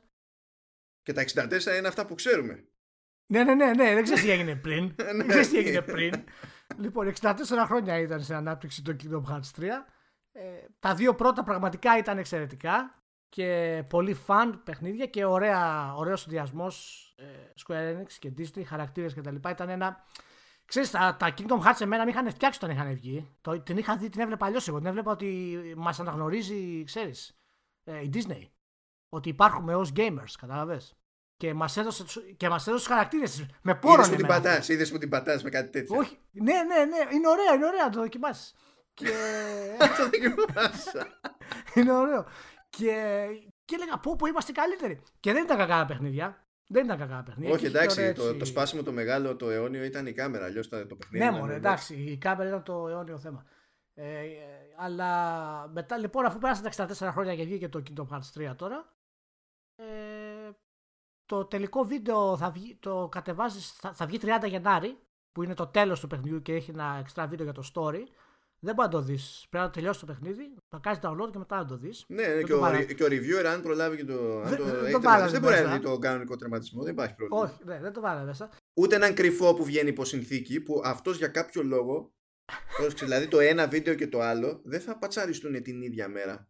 Το ένα θα, θα μπει 30 Ιανουαρίου και το άλλο 30 31. Και λες, Μία. για, ποιο, για ποιο λόγο; Γιατί έτσι λειτουργεί το uploading, μάνο. Αυτό είναι το uploading. Δεν μπορεί να το κάνει. Δεν έχει χώρο να το κάνει. Δεν έχει ταχύτητα η Square Enix. Τι να το κάνει αυτό. seeding το, το PC του Νομούρα μόνος σε όλο Ε, τον ναι, πλανήτη; μόνο, μόνο Νομούρα έχει το τέλος. Κανένας άλλος. Όλα, όλοι, όλοι τραβάνε από τον Νομούρα. λοιπόν, και αφού έγινε όλος αυτός ο ντόρος με το Kingdom Hearts, το περιμένουμε πώς και πώς. Υποτίθεται κλείνει και το story το ολόκληρο, το οποίο δεν θυμάται κανένας βέβαια περί τίνος πρόκειται. Για το story του Kingdom Hearts. Όπως με βγάζει 64 χρόνια. Και με αυτά που Και- διαβάζω ούτε τώρα πρέπει να καταλαβαίνει κανένας. Πρόκειται. Ναι, ναι, εντάξει. δεν ξέρω. Ναι, Μερικές φορές εμφανίζεται, ξέρω εγώ, γκούφι. Αλλά. και, όχι μόνο, και όχι μόνο έγινε όλος αυτός ο τόρο. Όχι, που πέσει και ένα τέτοιο. και όχι μόνο έγινε όλος αυτός ο τόρο. Τους κλέψανε τα παιχνίδια πριν βγούνε. Πριν βγει η Τέσσερα, κυκλοφορία. τέσσερα. Τέσσερα ένα μήνα- κομματάκια physical. Ένα μήνα πριν. Και έγινε leak παντού, το βγάλανε στα torrent υποτίθεται κτλ. Και, τα λοιπά. και σαφού έγινε και όλα αυτά, παιδιά, τι έγινε στο τέλος; Δεν είχαν να στείλουν review copies. Έτσι, διότι παιδιά, τώρα που είμαστε στην εποχή των, των, των ψηφιακών κωδικών, των redeem Θεέ codes για τα μου, stores, Θεέ μου. τι πιο λογικό από το να μην φτάνουν οι κωδικοί; Να σου πω ρε φίλε, γιατί δεν... Σε, σχ- να είναι χειρότερη κατάσταση σε σχέση με τα promos παλαιότερα. Να, να σου πω κάτι. Εγώ πάντως ε, θα, θα έπρεπε να στείλω ένα mail στη Square, να μου στείλει να τις κάνω 5-6 κόπιες. Να αναλάβω Νορβηγία εγώ, τουλάχιστον. Έτσι, πόσο, θα έχουμε 10 κόπιες να κάνω για την Νορβηγία, 20. Πόσο να μου πάρει, μια Ε, μέρα. δεν, θα, δεν θα κάνει review το, το videopelli.mk Ναι, ναι, MK, ναι. πώς λέγεται. ναι, λοιπόν, οπότε, έτσι, λοιπόν. Και μ, όταν μιλάμε ότι δεν είχαν να στείλουν ε, review copies, δεν ε, αστειευόμαστε. Δεν έχουν στείλει review copies παρά μόνο σε επιλεκτικά sites, τα οποία τα επελέξανε φυσικά, γι' αυτό λέγονται επιλεκτικά sites, και μέσα σε αυτά, παραδείγματος χάρη, δεν είναι το Eurogamer. Είναι όμως το παραδείγματος χάρη. Eurogamer Ιταλίας. Έτσι. Αλλά στην Ιταλία, παραδείγματος χάρη, είναι. Καλά στην Απ' την- Ιταλία πήρε, πήρανε πολύ, δεν έχω καταλάβει τι παίζει. Στα αλήθεια, δηλαδή το συζητάγαμε και τις προάλλες, έτσι, γιατί Ναι, ναι, ναι. Δεν, δεν, βγαίνει, δεν υπάρχει σίγουρη πληροφορία για να πούμε να έγινε για αυτό το λόγο. όχι, όχι. Δεν Αλλά γίνεται. είναι γελίο να έχουν, ε, να έχουν βγει ρηγμένα τα αγγλικά μέσα και ένα μάτσο άλλα μέσα τέλος πάντων και για κάποιο λόγο τα περισσότερα, δηλαδή να βλέπεις ένα, τα περισσότερα, εντάξει, βλέπεις ένα μάτσο review στο Metacritic από, από Ιταλούς και Ισπανούς. Λοιπόν, πώς, πώς γίνεται αυτό μία από τις μεγαλύτερες εταιρείες στον κόσμο, ένα από τα μεγαλύτερα brand που έχουμε, δεν ξέρω τι έχουμε πάθει ως βιομηχανία. Πλέον οτιδήποτε license δεν μπορούμε να το χειριστούμε καθόλου. Γινόμαστε ρόμπα. Οτιδήποτε είναι μεγάλο, είτε είναι Star Wars τώρα, είτε είναι το Kingdom Hearts, γίνεται, έχουμε γίνει ρόμπα. Λοιπόν, ολόκληρη εταιρεία δεν είχε να στείλει review copies σε πάρα πολύ σημαντικά sites σε όλο τον κόσμο. Λοιπόν, πες μου τη θεωρία σου. Τι έγιναν τα copies, τα review copies; Θέλω να μου πεις τι παίχτηκε. Κοίτα, Πρέπει, πρέπει να μου πεις εξήγηση και θα σου πω και τη η δική μου. δική μου η θεωρία είναι ότι έχουν πάρει χαμπάρι ότι ε, το παιχνίδι δεν, ε, δεν είναι στην κατάσταση που θα θέλανε και ήδη να είναι. Αν μπεις στη διαδικασία και τσεκάρεις τα, τα reviews που έχουν βγει μέχρι στιγμή, Το τσέκαρα μερικά. ναι, Αυτή τη στιγμή μετράει 89 στο Metacritic. Α μετράει και 0,98, δεν με ενδιαφέρει το, το νούμερο. Το, εμένα με ενδιαφέρει ότι βλέπω ότι έχει βάλει ο άλλος ξέρω εγώ 9 και λέει ότι εντάξει, ε, το, τι, η ιστορία έχει κάποια θέματα ξέρω εγώ και δεν πολύ βγαίνει άκρη. Ε, επικρατεί ένα χάος στο σύστημα μάχης 9. Ναι. Ξέρεις, θέλω να δω αν πραγματικά ε, τα στοιχεία δείχνουν ότι δεν ισχύει αυτό που πάω να πω τώρα, αλλά θέλω να δω μήπως πραγματικά έχει γίνει πατάτα όπως το Final Fantasy το 2015. Έχει γίνει όλο το development πήγε στράφη, έχει γίνει χαμός και έχει βγει ένας τίτλος ο οποίος είναι ε, απλά έχει τους χαρακτήρες μέσα και τα εξαιρετικά γραφικά ας πούμε και όλοι πάνε και του έχουν βάλει τόσο ψηλή βαθμολογία. Θα είναι πολύ ενδιαφέρον να το δούμε όταν πάρουμε το, το review copy στα, στα χέρια μας. Αν μπορέσει να βγάλει η Square Enix review copy. Γιατί Μπορεί να δεν ξεμείνει είναι από πλαστικά, ρε φίλε. Ξέρω, δεν εγώ, είναι ναι. εύκολο. Θέλει CD, DVD, Blu-ray. Καταλαβαίνετε ότι δεν έχει η Square. Και αυτά θε- κα- κοστίζουν. Ω, Δεν Για, μπορεί να να, τα πάρεις. για να πιάσουμε όλη τη γελιότητα, να την πιάσουμε και με. έτσι, Να την κλείσουμε. Θες, να την κλείσουμε. θες Δεν να κλείνει, πεις. δεν κλείνει η γελιότητα. Για- Μόνο ανοίγει. δεν κλείνει. Λοιπόν, αυτοί που πήρανε ανά τον κόσμο, όσοι πήρανε ε, αντίτυπο για να κάνουν review το πήρανε ημέρα Παρασκευή με το, με το embargo να λύγει ημέρα Πέμπτη. Πέμπτη. Ε, ναι, σωστά. Ημέρα, ημέρα Πέμπτη. Ναι, ναι, για, τέ, για τέτοιο παιχνίδι που εντάξει, δεν είναι φάση Final Fantasy, δεν παίρνει 70 ώρες συνήθως ένα Kingdom Hearts, έτσι. Την, Αλλά... πέμπτη, την, προηγου... την προηγούμενη, λες, την πέμπτη ή την επόμενη; Όχι την επόμενη. Γιατί υπάρχει, θα ήταν. Λοιπόν, είναι, είναι σύνηθες αυτό με το Γεια σας Παρασκευή. Δεν καταλαβαίνω τι εννοείται reviewers θέλετε να κάνετε και Σαββατοκύριακο. Δεν με νοιάζει. Για μένα υπάρχετε. Είναι κλασικό αυτό το φαινόμενο, εντάξει. Okay. Ε, ναι, ναι. Το, ναι, θα παίξεις το παιχνίδι μέχρι να πεθάνεις. Αυτό είναι η. Ναι, ναι. Είθισται. είθισται ναι. Ε, Τέλος πάντων, είναι φάση. Και να το βγάλεις στο κείμενο μεταξύ Πέμπτη, έτσι δεν θεωρείς ωφέλιμη μέρα την Πέμπτη προφανώς. Θα παίξεις μέχρι Τετάρτη. Γιατί μετά πρέπει να αντέξεις να γράψεις και κάτι. Γενικά. Για να ε, υπάρχει ε, ναι, πίδα ε, ναι. να το σηκώσει το ρημάδι. Ε, ναι. Ok, ok. Αυτό τώρα, χωρίς να υπάρχει ο, ο τερματισμός, τερματισμός του παιχνιδιού μέσα. Ε, και ε, δεν, το, δηλαδή το embargo έτσι κι αλλιώς είναι πριν από την κυκλοφορία την κανονική. Είναι πριν από το πατσάρισμα με, το, με τον έναν ειδικό τερματισμό και με τον τέλος πάντων πιο τυπικό τερματισμό στην όλη διαδικασία. Ποιο και... είναι έναν και τυπικό, θα τρελαθώ. Θα ε, έλα, τώρα, για ναι, Kingdom Hearts μιλάμε, δεν μιλάμε για το ναι, Witcher. Ναι, δηλαδή ναι. θα, θα τραβήξω τα αφρίδια μου. Δεν και αντέχω δηλαδή. Υποτίθεται ότι όταν, έγινε, όταν διέρευσαν εκείνα τα τέσσερα αντίτυπα, ε, ήταν, ξέρεις, κάνανε όλη αυτή τη μανούρα στη Square Enix και καλά για να αποφύγουν, ε, να αποφύγουν τα spoilers και δεν ξέρω κι εγώ τι ναι, και, ναι, ναι, και, Τα, και τα συναφή. Ναι. Όταν λοιπόν το κάνεις αυτό με τέτοιο τρόπο που εμποδίζει το κριτικό να έχει ολοκληρωμένη εικόνα δεν είναι ότι ε, χαλάς το κέφι του κριτικού. Το έχεις χαλάσει έτσι κι αλλιώς και μόνο πρέπει να τραβήξεις σούζα. Αλλά ε, εμποδίζεις τον κριτικό να μεταφέρει επίσης μια ολοκληρωμένη εικόνα στον αναγνώστη, παύλα, καταναλωτή. Αυτό, όπως και αν το έχεις σκεφτεί μες στο μυαλό σου, δεν είναι συμπεριφορά υπέρ του καταναλωτή. Είναι οτιδήποτε άλλο εκτός από μέτρο που έχεις πάρει υπέρ του καταναλωτή. Και φυσικά δεν, το, δεν τους το χρεώνουν πουθενά. Ούτε τη Square Enix, ούτε κανένας άλλος. Μόνο άμα είναι πολύ τραβηγμένες περιπτώσεις, δηλαδή να έχει γίνει τόσο εξωπραγματική βλακεία που το embargo να λύγει μετά το λανσάρισμα. Μόνο τότε παίρνουν χαμπάρι. Ναι, ναι. Κοίτα να δεις τώρα, η όλη αυτή η κατάσταση. Εγώ πραγματικά σηκώνω τα χέρια ψηλά μερικές φορές με τις εταιρείες. Ε, τι μερικές δηλαδή, αρκετές φορές. Δεν, Δηλαδή, έχω φτάσει στο σημείο να μην με ενοχλεί πραγματικά. Δηλαδή, το θεωρώ όχι απλώς αναμενόμενο να γίνουν τέτοια πράγματα. Είναι και αστείο εν τέλει. Γιατί δεν υπάρχει καμία εξήγηση, και αυτό ισχύει για όλες τις εταιρείες, να μην μπορείς να έχεις προγραμματίσει να στείλεις review copy στον κριτικό ένα μήνα πριν. Δεν υπάρχει αυτό που θέλει. Άμα θες να το κανονίσεις να το κάνεις, μπορείς να το κάνεις που τα physical copies που διέρευσαν, διέρευσαν δύο μήνες πριν το ανασάρισμα. Ναι, ναι, δηλαδή ναι, ναι. είχε στείλει το. το, το και μιλάμε για, ναι, μιλάμε για όλα τα παιχνίδια. Ναι, ναι. Αυτό το πράγμα που συμβαίνει με τα video games, να μην ξέρουμε από τι έρχεται πού και πότε θα έρθει μετά και δεν έχουμε αρκετές κόπιες, αυτές οι γελιότητες συμβαίνουν μόνο στη δική μας βιομηχανία σε αυτό το πράγμα. Δεν είναι δυνατόν. Είναι, είναι κλασικό δυνατόν. αντικείμενο, είναι κλασικός λόγος τσακωμού ε, ο, ο, για, τουλάχιστον για τη δική μου την περίπτωση. Έτσι. Είναι ο νούμερο ένας λόγος για τον οποίο ξεκινάω μανούρες με, με εταιρείες. Και δεν παλιώνει το πράγμα με τίποτα. Δεν αλλάζει τίποτα. Είναι απλά χτυκιάζω μόνος μου, παιδί μου. Ναι, ε, όχι, να σου πω κάτι. Δεν έχει νόημα. Ό,τι και να, ό,τι και να πεις δεν έχει νόημα. Απλά δεν θέλουν, γιατί όλα αυτά καθοδηγούνται προφανώς από το marketing. Έχουν κάνει κάποιες ενέργειες. Θέλουν να βγουν κάποια πράγματα όταν θέλουν να βγουν. Και έτσι όλη η διαδικασία δείχνει ότι προφανώς σε μεγάλο βαθμό, τουλάχιστον τα πολύ μεγάλα brands τέτοιου επίπεδου, ε, ξέρουν θα πάρουν το οχταράκι.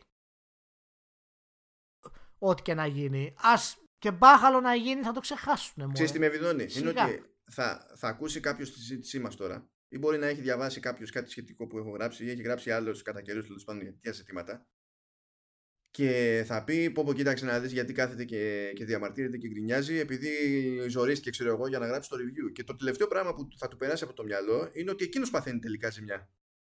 Γιατί εκείνος που θέλει να δει αν θα ακυρώσει τελευταία στιγμή το pre-order ή αν θα πάει να πανικόβλητος πρώτη μέρα να, να βρει κάτι από το ράφι δεν ξέρω και εγώ τι η εταιρεία φροντίζει να είναι λιγότερο εξοπλισμένος ώστε να κάνει τη, τη συμφέρουσα για αυτόν τελική ναι, επιλογή. Κοίτα, δεν το σκέφτονται έτσι πολύ, μάλλον. Αυτό που λες τώρα είναι πολύ τέτοιο, πολύ βάθος για να το σκεφτούν.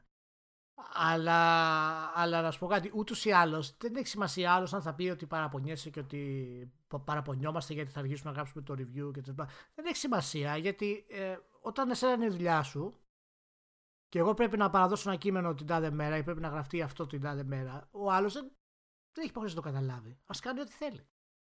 Αλλά εσύ είναι η δουλειά σου και πρέπει να τη διευκολύνεις τη δουλειά σου. Δεν υπάρχει άλλο σε αυτό το πράγμα. Πρέπει να διευκολύνεις τη δουλειά σου. Και να διευκολύνεις τη δουλειά σου πρέπει να έχεις κάνει με επαγγελματίες απέναντι σου. Τώρα, όταν μου έχεις τι μεγαλύτερες εταιρείες στον κόσμο και να σου λέει δεν έχουμε να στείλουμε review copy στο Eurogamer, ε, δεν είναι σοβαρά πράγματα. Καλά, ο, δεν, δεν το συζητάμε. Δεν είναι καθόλου σοβαρά αυτά τα πράγματα. Και... Βγες και πες γιατί δεν έχεις κόπιες να στείλεις στο Eurogamer. Και ακόμη λιγότερο σοβαρή είναι η δήλωση που έκανε μετά ο, ο Νομούρα. Ναι, για, αυτό εννοούσα δείχνει... πριν όταν σου έλεγα το κλείνουμε. Γιατί με αυτό που έκανε μετά το κλείνεις. Το κλείνεις. Εκεί, εκεί δεν μπορείς να συζητήσεις μετά. Α, Για πες. Εγώ το, ο, κα, σλαπ, κατευθείαν. Δηλαδή είναι φάση, ούτε του λες καν τι είπες. Μάλλον δεν, δεν, δεν επικροτούμε τη βία στο podcast. Εντάξει, το λέμε, είμαστε κατά της βίας, κατά της βίας, κατά των χτυπημάτων. Ένα μόνο σλάπ επιτρέπεται. Όπως κατάλαβε, κατάλαβε. Για λοιπόν, βγαίνει ο Θεούλης και λέει ότι μάλλον θα... Απο... Ε, ο, μάλλον ο Θεούλης είναι ο Τετσούγια Νομούρα, είναι ο σκηνοθέτης του παιχνιδιού. Ναι, ναι, ναι, ναι. Έτσι, χαϊδευτικά γνωστός. Γνωστός και το χαϊδευτικό πλέον για μένα, έτσι. Τσουρέκια νομούρα. Τσουρέκια νομούρα, ναι. ναι. Λοιπόν. Ο Ασπρομάλη. Ναι, ναι, ναι, ναι, ναι. Σίγουρα υπερβάλλω, ναι. Βγαίνει και λέει το άτομο. Όχι, όχι, ο Ασπρομάλης είπα. Όχι, Α, συγγνώμη, συγγνώμη. Ναι, ναι, ναι. Α, βγαίνει το άτομο και λέει ότι ε, το ξανασκέφτομαι λίγο για τις, ε, τις παγκόσμιες κυκλοφορίες και καλά για την κυκλοφορία ενός παιχνιδιού και στις τρεις μεγάλες ας πούμε αγορές, τα μεγάλα τρία blocks ας το πούμε έτσι. Ε, για, για τέτοιες περιπτώσεις, για μεγάλες παραγωγές γιατί να και να είδατε τι πάθαμε ξέρω εγώ με τα, με τα leaks και δεν ξέρω κι εγώ τι. Πρόσεξε τώρα. Αυτό δεν βγάζει νόημα πουθενά ότι επειδή έγιναν ε, επειδή διέρευσαν τέσσερα physical copies ε, ε, για να λύσουμε το πρόβλημα θα, θα κάνουμε ε, κυκλοφορίες κατά κύματα. Διότι υπάρχει περίπτωση, πρώτο, υπάρχει περίπτωση να βγει σε μία αγορά πρώτα το παιχνίδι και στην εποχή του ίντερνετ μέχρι να βγει στη δεύτερη αγορά να μην έχουν σκάσει spoilers. Ε, όχι μόνο θα έχουν σκάσει spoilers, θα έχει το παιχνίδι ήδη εμφανιστεί στα torrent sites την ίδια μέρα, θα έχει μεταφραστεί σε 64 γλώσσες από fans έτσι, θα έχουν βγει ειδικές κονσόλες που μπορούν να το παίξουν το παιχνίδι αυτό στην Ευρώπη. αυτά θα γίνουν όλα σε μία μέρα. Ε, έτσι, μία, μία, μία μέρα. Λοιπόν, και το δεύτερο ε, στάδιο, συγγνώμη, επειδή δεν μπορεί να γίνει leak έτσι απλά σε digital copy όπως αντιλαμβάνεσαι και γι' αυτό και αυτό που έγινε έγινε με physical copies ο τύπος είναι σε μια αγορά, τα λέγαμε τις προάλλες ότι στην Αμερική ας πούμε το 80% του τζίρου είναι digital έτσι, σε αυτή την αγορά που έχει πιάσει το 80% να, να αγοράζει ψηφιακά αντίτυπα και το νούμερο αυτό ανεβαίνει, ο άνθρωπος αυτός θεωρεί ότι είναι λύση να τσακίσει το πρόγραμμα λανσαρίσματος ενός παιχνιδιού, να το σπάσει σε, σε στάδια και να κάνει ανάκατα πάλι τις, τις αγορές και τον κόσμο ε, για να αποφύγει να διαρρεύσει ένα είδος αντιτύπου το οποίο εκλείπει. Να σου πω, πιστεύεις ότι αυτό είναι δική του ιδέα; Πιστεύεις ότι με νοιάζει ποιανού ιδέα είναι σε αυτό το στάδιο πλέον; Όχι, όχι, έχει ενδιαφέρον να καταλάβουμε λίγο γιατί μπορεί να μας οδηγήσει στο, στο λόγο που γίνεται όλο αυτό το πράγμα. Εγώ δεν πιστεύω ότι είναι δική του ιδέα. Πιστεύω ότι την έχει και αυτός την ιδέα αυτή. Γιατί το, το, το λέει πολύ φυσικά. Γιατί είναι μάλιστα και συναισθηματικός. Έτσι. Uh, the only thing that really disappointed me about everything is that it brought sad thoughts to people who were looking forward to Kingdom Hearts 3. Ναι, κύλησε ένα δάκρυ. Αντί να πάει προς τα κάτω, μπερδεύτηκε και πήγε προς τα πάνω. Έλα, και... δηλαδή, μην, μην... Ναι, όχι, όχι, περίμενε. Είναι, είναι σημαντικό αυτό. Γιατί εάν, εάν ο Νομούρα πιστεύει ότι σήμερα, μετά από τόσο καιρό, βγαίνει και κάνει δήλωση και μας επιστρέφει στη δεκαετία του 90, όπου για να πάρεις την έκδοση του Winning Eleven έπρεπε να μπεις στο Ιαπωνικό Play και να παραγγείλεις παιχνίδι και να περιμένεις να σου βγει, γιατί δεν είχε βγει ποτέ εδώ πέρα, ας πούμε. Αν θέλει να επιστρέψουμε σε αυτή την περίοδο, με αυτό τον τίτλο, αυτή την εποχή, έτσι, τότε οι άνθρωποι πραγματικά δεν ξέρουν, δεν έχουν ιδέα τι γίνεται. Δεν πιστεύω ότι πρόκειται να γίνει αυτό, ούτε ότι θα γίνει αυτό. Ο μόνος τρόπος να το πετύχει αυτό, ο μόνος τρόπος να το πετύχει αυτό, πες ότι το παίρνουν πατριωτικά και θέλουν να το κάνουν. Έτσι. Να... Για, να έχει την ελπίδα αυτό, να, να το πετύχει αυτό που φαντάζεται ότι θέλει να κουράζομαι, πετύχει. Κουράζομαι. Σημαίνει επαναφορά του region locking. Ποιος ναι, θα, το πει, ποιος θα το πει αυτό και δεν θα, πέσουν, δεν θα διαλυθούν τα πατώματα; Όχι, όχι, όχι. Γι' αυτό σου λέω ότι αυτό κάτι έχει γίνει από πίσω και θα σου πω κάτι. Τι... Λοιπόν, γιατί, πώς χάθηκαν αυτά σε αυτές τι τέσσερις ε, κόπιες καημένε δηλαδή; Πώς πώς γιατί θα χαθούν σε μια εταιρεία, να, να, δηλαδή κάποιος απλά τις έκλεψε; Λοιπόν, πώς καλή τι έχει γίνει τώρα, θα σου εξηγήσω εγώ τη θεωρία μου είναι πάρα πολύ καλή. Πρέπει να ανοίξω το φιλοφάξ που έχω κάποιες σημειώσεις μέσα. λοιπόν, αυτοί τι, τι είπανε τώρα. Αυτοί είπανε να βγάλουμε τέσσερα review copies, θα τα στείλουμε στο εξωτερικό γιατί κάνουμε release ταυτόχρονο σε άλλες χώρες. Τα στείλανε, χαθήκαν αυτά στο ταχυδρομείο.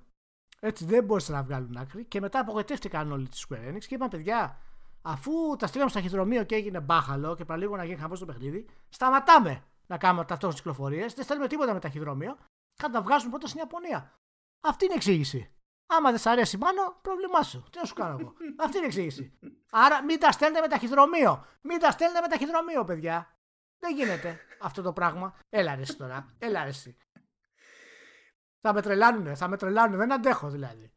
Δεν, δεν, δεν καταλαβαίνω τι νομίζει ότι κάνει η Square Enix γενικά με τις ιαπωνικές παραγωγές. Όχι απλά με τα παιχνίδια τα ίδια και το αν κάτι θα πάει στραβά, ρε παιδί μου, στην ανάπτυξη κτλ. Είναι λες και ε, ο, κάνουν ό,τι κάνουν, βγαίνει το παιχνίδι, ετοιμάζεται το παιχνίδι και έχουν αποφασίσει ότι ειδικά για τις ιαπωνικές παραγωγές τους, όχι αντίστοιχα ξέρω εγώ για ένα Tomb Raider, για ένα Deus Ex κτλ. Θα καταφέρουν να διαλύσουν μέχρι και την τελευταία στιγμή όλο το επικοινωνιακό. Πάντως η Square Enix θα το, το έχουμε ξαναπεί και τα λοιπά. Θα, εγώ τις δίνω λίγο γιατί είναι σε περίοδο rebuild. Ξαναχτίζεται εσωτερικά από μέσα. Και προφανώς δεν μπορούν να διαχειριστούν τις δύο τελευταίες σου μεγάλες παραγωγές που ήταν και υπό ανάπτυξη, μόνο ότι είναι σε προανάπτυξη τόσα χρόνια, καταλαβαίνεις γιατί προβλήματα μιλάμε για το Final Fantasy και το Kingdom Hearts.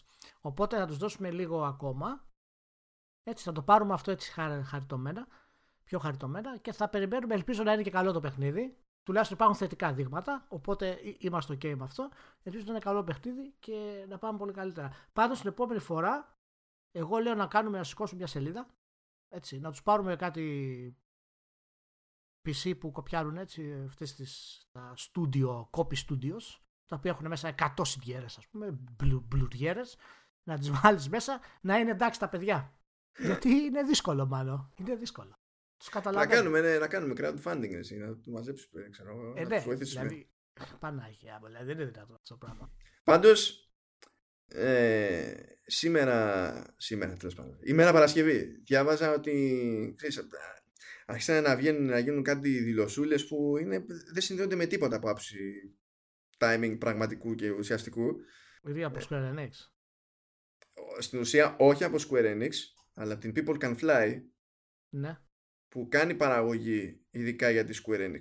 Γιατί, γιατί τους, έχει, τους έχει πάρει η Square Enix. Και υποτίθεται ναι. ότι στείλουν παιχνίδι εδώ και τέσσερα χρόνια και ακόμα δεν έχει βγει άκρη. Και αρχίσανε και βγήκανε και είπαν ότι το ξεκινήσαμε έτσι, είχαμε κάνει pitch ξέρω εγώ στη Square Enix και μας έδωσε το OK κτλ. Αλλά στην πορεία άλλαξε το εύρος τέλος πάντων, αλλάξανε πολλά πράγματα και τώρα αυτό που φτιάχνουμε έχει πολύ μεγάλη διαφορά σε σχέση με το pitch που είχαμε κάνει στην αρχή ξέρω εγώ και σου ξεμούξω μανταλάκια. Και ε, είναι, ξέρεις, προσπαθεί κάποιος τώρα να δημιουργήσει προσπαθεί. Δεν είναι δεδομένο ότι υπάρχει τέτοια πρόθεση ξέρεις, λόγω των υπολείπων. Απλά έτυχε, πες τέλος πάντων, να βγει μια άλλη ομάδα να πει δύο κουβέντες για το ότι κοιτάξτε να δείτε κάτι μαγειρεύεται. Αλλά ναι. και αυτή η ομάδα είναι δυτική ομάδα της Square Enix. Πραγματικά ε, θα έπρεπε μέσα στα, σε κάθε όροφο, στα γραφεία τους, θα, θα έπρεπε να έχουν ένα ένα μικρό ε, να, να, ναούλι σύντο, μικρό μικρογραφία για, για να λατρεύουν τη, τη μνήμη της Eidos. Αχ, αχ μην, μην ξύνεις πληγές γιατί θα πάρουμε καμιά ώρα ακόμα στο podcast. Ναι, όχι, δεν θα το ε, συνεχίζω. Είπα αυτό που είπα. Ναι. Ό,τι θα, το, θα, θα, το κρατήσω, θα το γράψω στο φιλοφάξ μου. Και για να, το, για να το πούμε μετά, έμεινε τώρα αυτό. Ευχαριστώ που μου το είπες. να απλά να ενημερώσω ότι οικειοποιούμε εγώ τώρα το φιλοφάξ. το παίρνω επειδή είμαι πιο μεγάλος από το Μάνος σε ηλικία. Άρα προηγούμε. Άρα ο Μάνος δεν μπορεί να το χρησιμοποιεί πλέον. Το αναγνωρίζω ότι το δημιούργησε, αλλά το παίρνω τώρα ως δικό μου. Λοιπόν, το φιλοφάξ είναι δικό μου. Τέλος. Εσύ δεν μπορεί, δεν μπορεί να έχεις φιλοφάξ. Εντάξει, εντάξει. Εντάξει, θα, θα, το, θα το δεχτώ. Θα το δεχτώ. Θα το δεχτώ. Εντάξει, είδα, αυτό, είναι, αυτό σημαίνει φιλία και αγάπη. Αυτό ε, είναι. Το, το φιλοφάξ. Το φιλοφάξ. μέσα, σε όλα αυτά, το λέει μέσα σε όλα αυτά κρατήσαμε το πιο σοβαρό μας θέμα για το τέλος. και όχι, δεν θα επιστρέψω στο Dead or Alive uh, Bouncy uh, Tits. Αλλά είναι για το Sekiro. Άρα το δεύτερο πιο σοβαρό. Ναι. Το Santos Santos Night Twice το νέο τίτλο της From Software ο οποίος 22 Μαρτίου κυκλοφορήσει για PC, PS4 και Xbox One.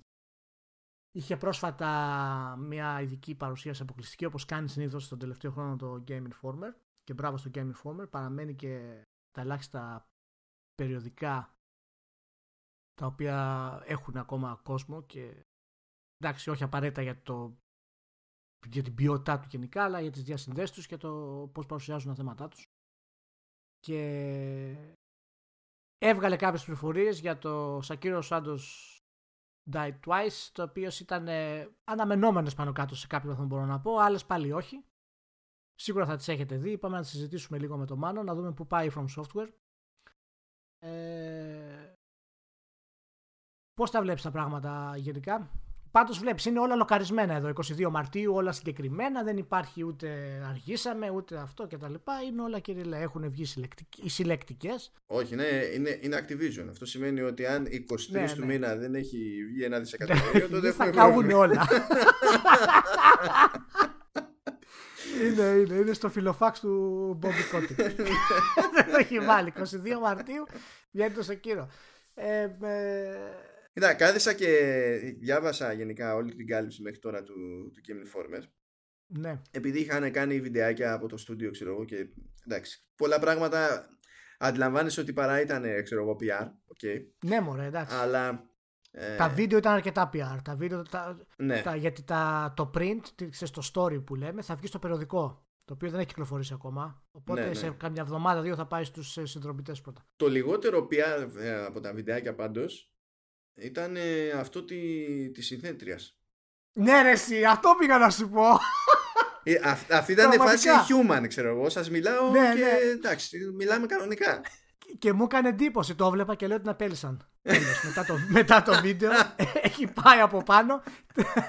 Της λέει Γεια σας, τι κάνετε, τα λέμε. Εκεί που ξεκινάει και λέει ότι εντάξει, τώρα αυτό όλο λαμβάνει χώρα στη φιδαρχική Απονία που ήταν καλή αλλαγή για εμάς γιατί ήμασταν σε ένα άλλο κλίμα και τα λοιπά αλλά καθώς λέει ξεκινούσα εκεί και προχωρούσα εντάξει ήταν λέει λίγο περιοριστικό αυτό οπότε και λέω πω πω τι τους είπε θα έχουμε άλλα Τέλος πάντων, αυτό που μου κάνει εντύπωση, που ήταν η γενικότερη μου εντύπωση, τέλος πάντων, για, για το επικοινωνιακό της υπόθεσης, έτσι. Ναι. Όχι για το παιχνίδι το, το ίδιο είναι ότι κάθε λίγο και λιγάκι προσπαθούν να διευκρινίζουν ότι υπάρχουν διαφορές σε σχέση με την τυπική συνταγή των Souls Ελπίζω να υπάρχουν βασικά. Και ότι. Μα, όχι, είναι σαφές ότι υπάρχουν. Είναι, ναι, είναι, ναι, ναι και σαφές ότι υπάρχουν. Δηλαδή, όλες τις λεπτομέρειες να βάλεις στην άκρη. Και μηχανικά είναι, υπάρχουν διαφορές. Μα βέβαια, εφόσον έχει το traversal που έχει, με τη μία είναι άλλο καπέλο. Δηλαδή,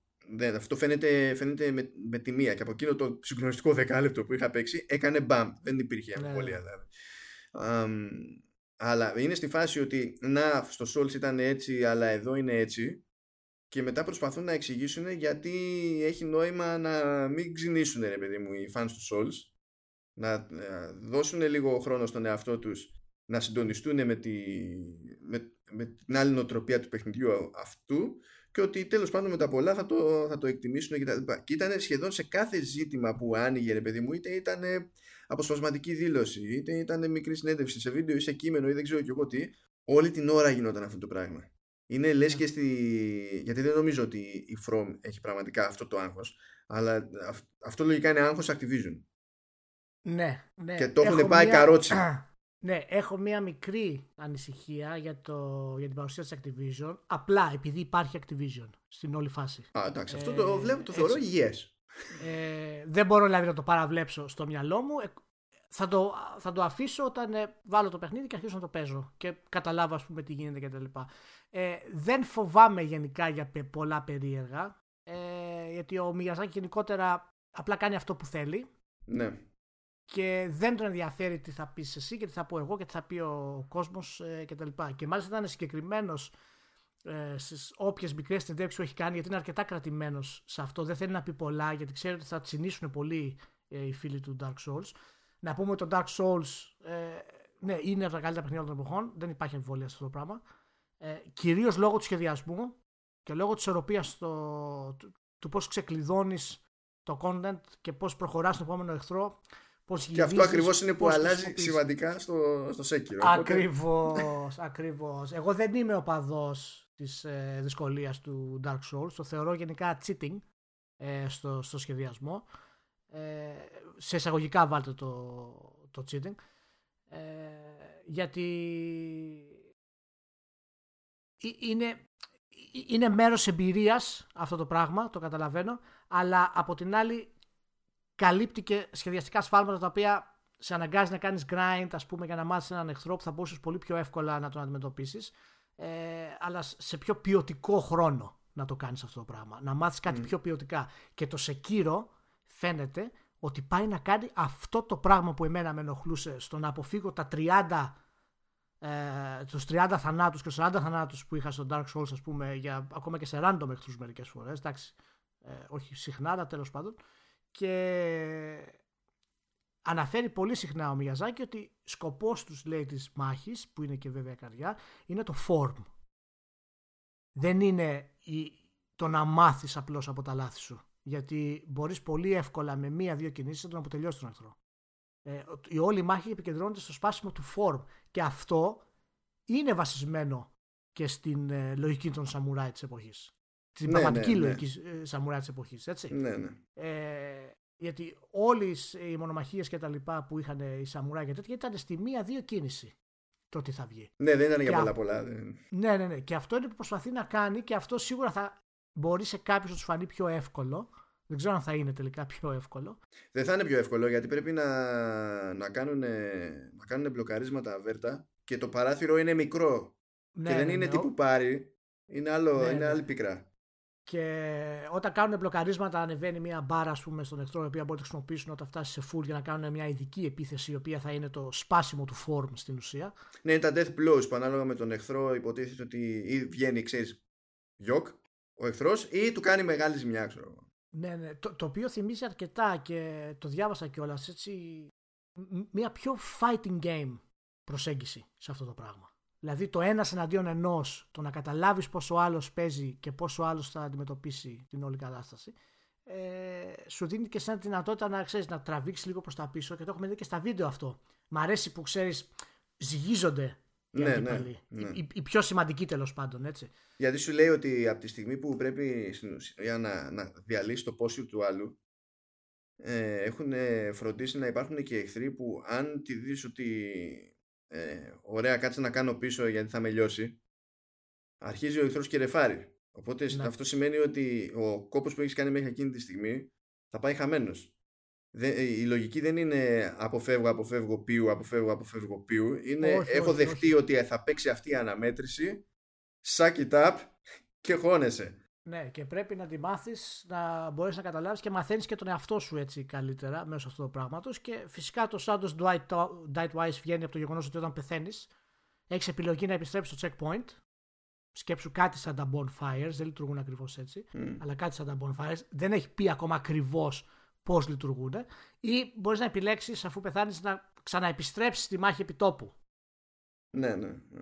Και προφανώς είναι να τους πιάσεις ε, ξέρεις, να τους ευνηδιάσεις ξανά τους εχθρούς γιατί οι εχθροί επιστρέφουν στις, ε, στο Pathfinder ας πούμε, που έχουν γενικά ε, ή να αποφασίσεις να επιστρέψεις για να προετοιμαστείς καλύτερα, ίσως να βρεις άλλο τρόπο κτλ. Αυτό είναι αρκετά έξυπνο γιατί έχει να κάνει και με αυτό που είπες, ότι το τραβέσαν τελείως διαφορετικό. Οπότε θα υπάρχουν πολλές μονομαχίες που μπορεί να κάνεις που, που μπορεί να γίνουν πολύ πιο εύκολες, ε, απλά αν χρησιμοποιήσει άλλο σημείο. Ναι, ναι. Είτε είναι από πάνω γιατί και το stealth θα υποστηρίζεται. Αυτό, αυτό που μου άρεσε πολύ με το stealth, που το stealth το ίδιο εντάξει προφανώς είναι ένας τρόπος να ξεκαθαρίσεις λίγο τα hot ρε παιδί μου πριν ναι. πας και ξεκινήσεις άλλες περιπέτειες αλλά ναι, αυτό ναι. που μου άρεσε και ε, για μένα είναι πιο ουσιώδες κίνητρο για να μπει κάποιος στη διαδικασία να πάρει στα σοβαρά την προσέγγιση stealth όταν σκάει σε μια περιοχή είναι ότι άμα φροντίσει να μην γίνει αντιληπτός, αράξει και πάει από εχθρό σε εχθρό και πάρει λίγο το χρόνο του, αντί να το ξεκάνει με τη μία, μπορεί να ακούει και διαλόγους που στην ουσία του εκδηλώνουν τις αδυναμίες του boss που έχει παρακάτω. Είναι όλο το παιχνίδι, είναι στημένο και αυτό είναι και από πληροφορίες που διαβάσαμε και με τον Μάνο γιατί συνδυάσαμε και από δηλώσεις κτλ. Είναι πραγματικά στημένο στο να μπορέσεις να ανακαλύψεις αδυναμίες τόσο στο χώρο όσο και στους εχθρούς. Και το γεγονός ότι το ίδιο το παιχνίδι πλέον σου δίνει μια δεύτερη ευκαιρία αφού πεθάνεις δείχνει ακριβώς το σχεδιασμό ότι πρέπει να μάθεις ποιες είναι αυτές οι αδυναμίες. Σου δίνει αυτό το χρόνο αντί να σε τιμωρεί. Η έννοια της τιμωρίας ήταν για μένα, είναι για μένα το μεγάλο πρόβλημα ε, του Dark Souls, το οποίο το να είσαι 30 φορές στον ίδιο εχθρό είναι ε, η έννοια της τιμωρίας στο σχεδιασμό στον παίχτη και σε κάποιους λειτουργεί, σε κάποιους δεν λειτουργεί. Ε, δεν έχει να κάνει με το γενικότερο ποιότητα του τίτλου φυσικά. Και γι' αυτό και στο Σάντος, ε, στο Σάντο τώρα, στο Σεκύρο, το βγάζει αυτό το πράγμα. Δηλαδή όταν πεθάνεις δεν χάνεις τίποτα νομίζω, νομίζω ότι δεν το, έχει, δεν το έχει διευκρινίσει ποιο είναι το, το penalty. Αυτό που δεν χάνεις. Όχι, είναι... το, το, το penalty δεν το έχει διευκρινίσει, αλλά δεν, αλλά δεν υπάρχουν τα corpse runs. Να επιστρέψεις να βρεις πάλι τα αντικείμενά σου, το, τα soul σου κτλ. Δεν υπάρχει αυτό το πράγμα και υπήρξε και μια έτσι αντίδραση από τον κόσμο. Γιατί προφανώς ο κόσμος δεν θέλει να προχωρήσει προς να δει κάτι καινούριο. Πρέπει να είναι το ίδιο με αυτό που ήταν πριν. Ε... Αν το άλλο που πρέπει να βρεις skill trees πριν επενδύσεις στα skill trees. Ναι, ναι, ναι, ναι. Πρέπει να βρεις skill trees. Και μάλιστα πρέπει να τα ανακαλύψεις, τα οποία φυσικά συνδυάζονται. Έτσι, δεν είναι πολλά νομίζω. Είναι το κλασικό το samurai κτλ. Είναι το, το stealth. Ε, είναι shinobi. Ναι, που είναι το stealth. Ναι. Ναι. Ναι, ναι, Και από αυτά μπορείς να κάνεις pick and choose κάθε φορά, αλλά πρέπει να τα ανακαλύψεις. Όπως επίσης πρέπει να ανακαλύψεις και τον τρόπο που θα μπορέσεις να ανεβάσεις την ενέργειά σου στο παιχνίδι ανακαλύπτοντας κάποια έτσι beats ας πούμε, χρυσά beats ε, μέσα. Όλος, όλος δηλαδή ο τίτλος είναι βασισμένος στο exploration από ό,τι φαίνεται. Και αυτό βασίζεται στο Dark Souls βέβαια, αλλά είναι και λίγο φεύγει κάπως και από την έννοια του Dark Souls για το exploration, γιατί σου δίνει περισσότερο χώρο για αυτό το πράγμα. Συνήθως στο, στο Dark Souls αυτό που σε σταμάταγε ήταν ένας εχθρός. Εάν το γυρίσει και αυτό που σε σταματάει πλέον είναι ένα environmental puzzle, το πώς θα κάνεις traversal στο χώρο, πιστεύω θα δούμε αδιανόητα πράγματα. Αδιανόητα πράγματα. Κοίτα, ε, προφανώς εντάξει, δεν έχει νόημα δύο μήνες νωρίτερα να προσπαθήσουμε να γίνουμε super συγκεκριμένοι, γιατί ούτε η ίδια η From Software δεν γίνεται super συγκεκριμένη σε πράγματα, αλλά ε, πάλι σαν αίσθηση. Εμένα μου αρέσει που μου Μιγιαζάκη και σκάλωμα να μην μένει στο ίδιο και στο ίδιο αλλά ακόμη περισσότερο μου αρέσει το αγαπημένο μου, το αγαπημένο που σου δημιουργούν την ίδια ε, την εντύπωση ότι αυτό το πράγμα σαν λογική το έχει περάσει και, στη, και στην ομάδα.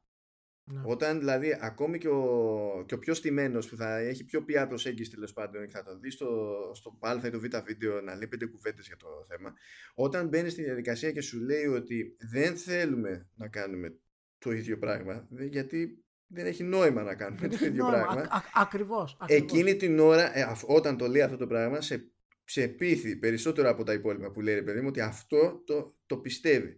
Και νομίζω ότι είναι πάρα πολύ σημαντικό αυτό, διότι μπορεί ο ένας δημιουργός να είναι προσωπικότητα ή δεν ξέρω και εγώ τι κτλ. Αλλά ε, είναι άλλου είδους επιτυχία να μπορεί κάποια πράγματα να τα περάσει σε άλλους μετά από αυτόν. Μα ο Μπιγιαζάκη είναι ξεχωριστή προσωπικότητα και έχει το ιαπωνικό mentality ε, και γενικά το πώς αντιμετωπίζουν εκεί τους σχεδιαστές ε, σε σχέση με, την, ε, με τη Δύση, όπου οι star σχεδιαστές είναι πολύ λιγότεροι. Αλλά εκεί ο λόγος τους είναι νόμος. Αλλά το βλέπεις ότι ο άνθρωπος βγαίνει, μιλάει και είναι απόλυτα συγκεκριμένος και βλέπεις το παιχνίδι του και σε πείθει ότι ξέρει 100% πού θέλει να πάει. Η χειρότερη του πρέπει να ήταν που του δώσανε lifetime achievement award. Δηλαδή έλεγε κάτι, κάτι αρλούμπες για να μπορέσει να το σώσει χωρίς να προσβάλλει κανέναν. Γιατί ναι, ναι πραγματικά ναι, ναι, πρέπει, να, πρέπει να αδιαφορεί πλήρως για, το, για την πράγμα. Όχι, όχι, όχι, όχι. Είναι, είναι πραγματικά μια ξεχωριστή προσωπικότητα. Προ, Προφανώς είναι διάνοια ο τύπος. Ε, και μου αρέσει πάρα πολύ γιατί δεν, δεν φοβάται να κάνει το βήμα παραπέρα άσχετα με το τι φωνάζουν οι gamers. Εγώ θέλω όλοι οι gamers να βγουν να κλαίνε. Α, δεν μας έδωσε το Dark Souls κτλ. Και αυτός να βγει να κάνει αυτό που θέλει. Αυτό που πρέπει να κάνει. Και αυτό είναι, αυτό είναι σπάνιο. Κάνει σήμερα, ακόμη μεγαλύτερη στροφή στο skill σε σχέση με το stat αυτή τη φορά. Ναι. Κλείνει το εύρος επιλογών που έχει σε διάφορες περιπτώσεις, ακόμα και στην αφήγηση. Γιατί από τη στιγμή που σου λέει ότι έχω συγκεκριμένο χαρακτήρα αυτή τη φορά και έχω διαλόγους κτλ., τα, τα πράγματα είναι πιο δομημένα, είναι πιο συγκεκριμένα, χωρίς αυτό να σημαίνει ότι ο κόσμος δεν έχει πράγματα να σου πει ως κόσμος και να συνεισφέρει στην όλη διαδικασία. Φυσικά και θα έχει. Και τώρα επειδή έχει και το, ε, έχει και το verticality. Ναι, βέβαια. Θα μπορεί να το βλέπει και από πάνω. Και υπάρχει και κάτι άλλο πολύ σημαντικό. Η απουσία του online, το οποίο εγώ πραγματικά, εντάξει, είναι από τα πιο τρομερά συστήματα τα οποία έχουμε δει τα τελευταία χρόνια στα games. Ε, αλλά για αυτό το τίτλο πραγματικά με το που το έμαθα χάρηκα. Γιατί έχει τόση αιμονή στη λεπτομέρεια αυτός ο τίτλος και στις μονομαχίες και στο πώς θα πλησιάσεις τις αναμετρήσεις που εάν σου χαλάσει το σχέδιο κάτι όλο το σύστημα θα κατέρε. Και μου αρέσει που είχε τα κότσια και το έκανε. Μα το λέει και αυτό ο Μιγιασάκη. Είναι ότι στην ουσία όλο το παιχνίδι μπορεί, αν το δεις σαν χώρο, να είναι πιο open, πιο ανοιχτό. Ε, σαν, ξέρω εγώ, πιο μεγάλες εκτάσεις και δεν συμμαζεύεται, ναι, εντάξει, ναι. και verticality που λέμε. Ε, αλλά από άψη design είναι πιο εστιασμένο. Δεν ναι. έχει το ίδιο εύρος επιλογών, δεν έχει το ίδιο εύρος ελευθερίας στη δημιουργία και την ανάπτυξη του χαρακτήρα, γιατί σου λέει ότι όταν θα, έρθεις, ε, θα έρθει η ώρα να χωθεί σε μία αναμέτρηση, θέλω να έχουν πάνω κάτω όλοι, με εξαίρεση τα combat arts που έλεγες στην ουσία, που σχετίζονται με, τα, με το τι θα κάνεις με τα skill trees, ε, να, να, να υπάρχει ένα ψηλοσυγκεκριμένο ρόστερ από εργαλεία στα χέρια σου και όταν αποτυγχάνει, αυτό να σημαίνει ότι πρέπει να πειραματιστείς με αυτά που έχεις στα χέρια σου ή στην περίπτωση που εδώ μπορεί να υπάρχει ένα σημείο τριβής που θα δούμε αν θα μ' αρέσει, ε, σε περίπτωση που όντως σου λείπει κάτι που είναι απαραίτητο, να ξέρεις ότι μπορείς να μπεις στη διαδικασία τέλος πάντων, να κάνεις κάτι άλλο για να το καλύψεις και μετά να επανέλθεις. Αυτό, αυτό το, αυτή η παράκαμψη είναι νομίζω το πιο επικίνδυνο στην όλη ιστορία, αλλά θα το δούμε εντάξει. αυτό θα το δούμε. Εγώ δεν το φοβάμαι τόσο πολύ γιατί έχω επιλέξει μάλλον να μην το φοβάμαι γιατί απλά το έχω εμπιστοσύνη πλέον. Ε, δεν, ε, δεν με φοβίζει αυτό το πράγμα. Ακόμα, δηλαδή η, η επιλογή να μειώσει τις επιλογές είναι για μένα ο τρόπος για να ανοίξουν οι επιλογές. Μα πηγαίνει κόντρα στο, στα, στα κλισέ της βιομηχανίας και το κάνει δηλαδή πραγματικά δεν τον νοιάζει. Δεν, δεν σου λέει κάναμε αυτό γιατί θεωρήσαμε εκείνο και αυτό ήταν το άλλο και σκεφτήκαμε μήπως παραπέρα. Είναι ότι πω, κάνουμε αυτό γιατί θέλουμε να πετύχουμε αυτό. Ναι. Και πραγματικά θα έχει το ίδιο έτσι στυλ ε, storytelling το οποίο έχει και το Dark Souls κομματάκια ανακαλύπτω από εδώ που θα πάω τι λέει αυτός, τι λέει εκείνος κτλ. Δεν ξέρουμε άλλες λεπτομέρειες για τον κόσμο αν θα υπάρχουν functions ε, ή το, το μέγεθος του παιχνιδιού, η έκταση του παιχνιδιού ε, αν θα μπορεί να, κάνεις, να πηγαίνεις μπρος πίσω όλα αυτά τα πράγματα τα υποθέτουμε πάνω κάτω ότι θα υπάρχουν ε, δεδομένης της κυκλοφορίας των προηγούμενων τίτλων αλλά δεν υπάρχουν ακόμα συγκεκριμένες πληροφορίες. Ε, έχουμε λίγο ακόμα, θα γίνει ένα ακόμα breakthrough. Πιστεύω ότι μέσα Φλεβάρι θα γίνει κάποιο τελικό, θα γίνουν κάποια τελικά previews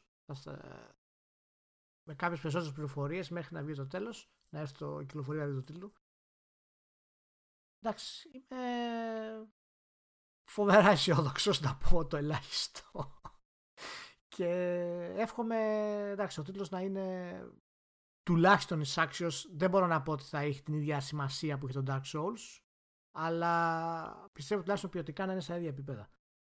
Ε, εγώ χαίρομαι με αυτή την περίπτωση σε λίγο διαφορετικό επίπεδο. Είμαι στη φάση που και να βγει και να είναι πατάτα που δεν πρόκειται τέλος πάντων. Εντάξει, αλλά μπορεί, μπορεί, μπορεί να μην είναι αριστούργημα. Ναι, Μπορεί να εντάξει. είναι πολύ, κα... πολύ καλό ή καλό. Πατάτα τώρα δύσκολο το. Ναι, ή πες ότι δεν πάει ρε παιδί μου, ό,τι και αν είναι ξέρω Ναι. εγώ, ότι δεν πάει. Δεν πουλάει αρκετά και, Ναι, και, δεν, ναι. και δεν σημασεύεται. Μ' αρέσει τόσο πολύ η νοοτροπία που το κάνει να λειτουργεί και να κινείται, η νοοτροπία που οδήγησε στη δημιουργία του, Ναι. που μπορώ να είμαι να, να το έχω σε εκτίμηση και να, να γίνω φαν όπως και να έχει. Άσχετα με το τι, με το τι σημαίνει στο τέλος. Γιατί ε, αισθάνομαι ότι α, τέτοιου είδους νοοτροπίες είναι ότι ε, που λείπουν πιο συχνά από όσο πρέπει. Οπότε μου βγαίνει ξέρεις σε προσωπικού ένα, ένα σκάλαμα ότι ε, πρέπει κάπως να τιμηθεί αυτό το πράγμα. Έστω και έτσι έστω και στο τελείως έμεσο ρε παιδί μου και στο άκυρο. Ναι, πιστεύω πάντως ότι ε, έχει ήδη τιμηθεί πάρα πολύ, έτσι. Δηλαδή, ένας, Ια- ένας Ια- Ιαπωνικός developer με τόσο hardcore παιχνίδια να μπορεί να κάνει ένα απλό συμβόλαιο κυκλοφορίας με την Activision και, δεν φαίνεται, και φαίνεται ότι δεν έχει επηρεάσει καθόλου το δημιουργικό κομμάτι του παιχνιδιού Activision. Είναι μεγάλη υπόθεση, έτσι. Είναι μεγάλη υπόθεση. Σκέψου να μιλάμε για μία, ένα publishing της Activision Τους είπε να βάλουν tutorial βέβαια. Ε. και, και βάλανε, αλλά το κάνανε λίγο περίεργο όπως αντιλαμβάνεσαι. ναι, ναι, εντάξει, εντάξει, εντάξει. Και ήταν Κοίτα, κάποιος ειλικρινής, υποχωρήσει έτσι. μπορεί Τους να- ρώτησε, το, το Game Informer τους ρώτησε αν, αυτό, αν αυτή ήταν η ιδέα της Activision και ήταν ειλικρινής. Είπανε ναι, στην αρχή Activision μας το Ε, είπε. ναι, ναι, ναι, ναι, ναι. Και αυτό ήταν και μ' αρέσει γιατί θέλω να συζητήσουμε και για το ρόλο της δυσκολίας, αλλά θα το κάνουμε στο επόμενο, στο επόμενο podcast. γενικά. Καλά, ήδη έχουμε αφήσει και δύο θέματα απ' έξω. Καλά κρασιά. εντάξει. Ναι, ναι, έχουμε για την άλλη εβδομάδα. Ε, εκτός και αν είναι για να βγάλει το Kingdom Hearts 4 σε download της Square Enix. Και γιατί α- αυτό μου αρέσει ότι για το θέμα της δυσκολίας ότι δεν υπάρχει δυσκολία στο παιχνίδι. Δεν υπάρχει επιλογή δυσκολίας.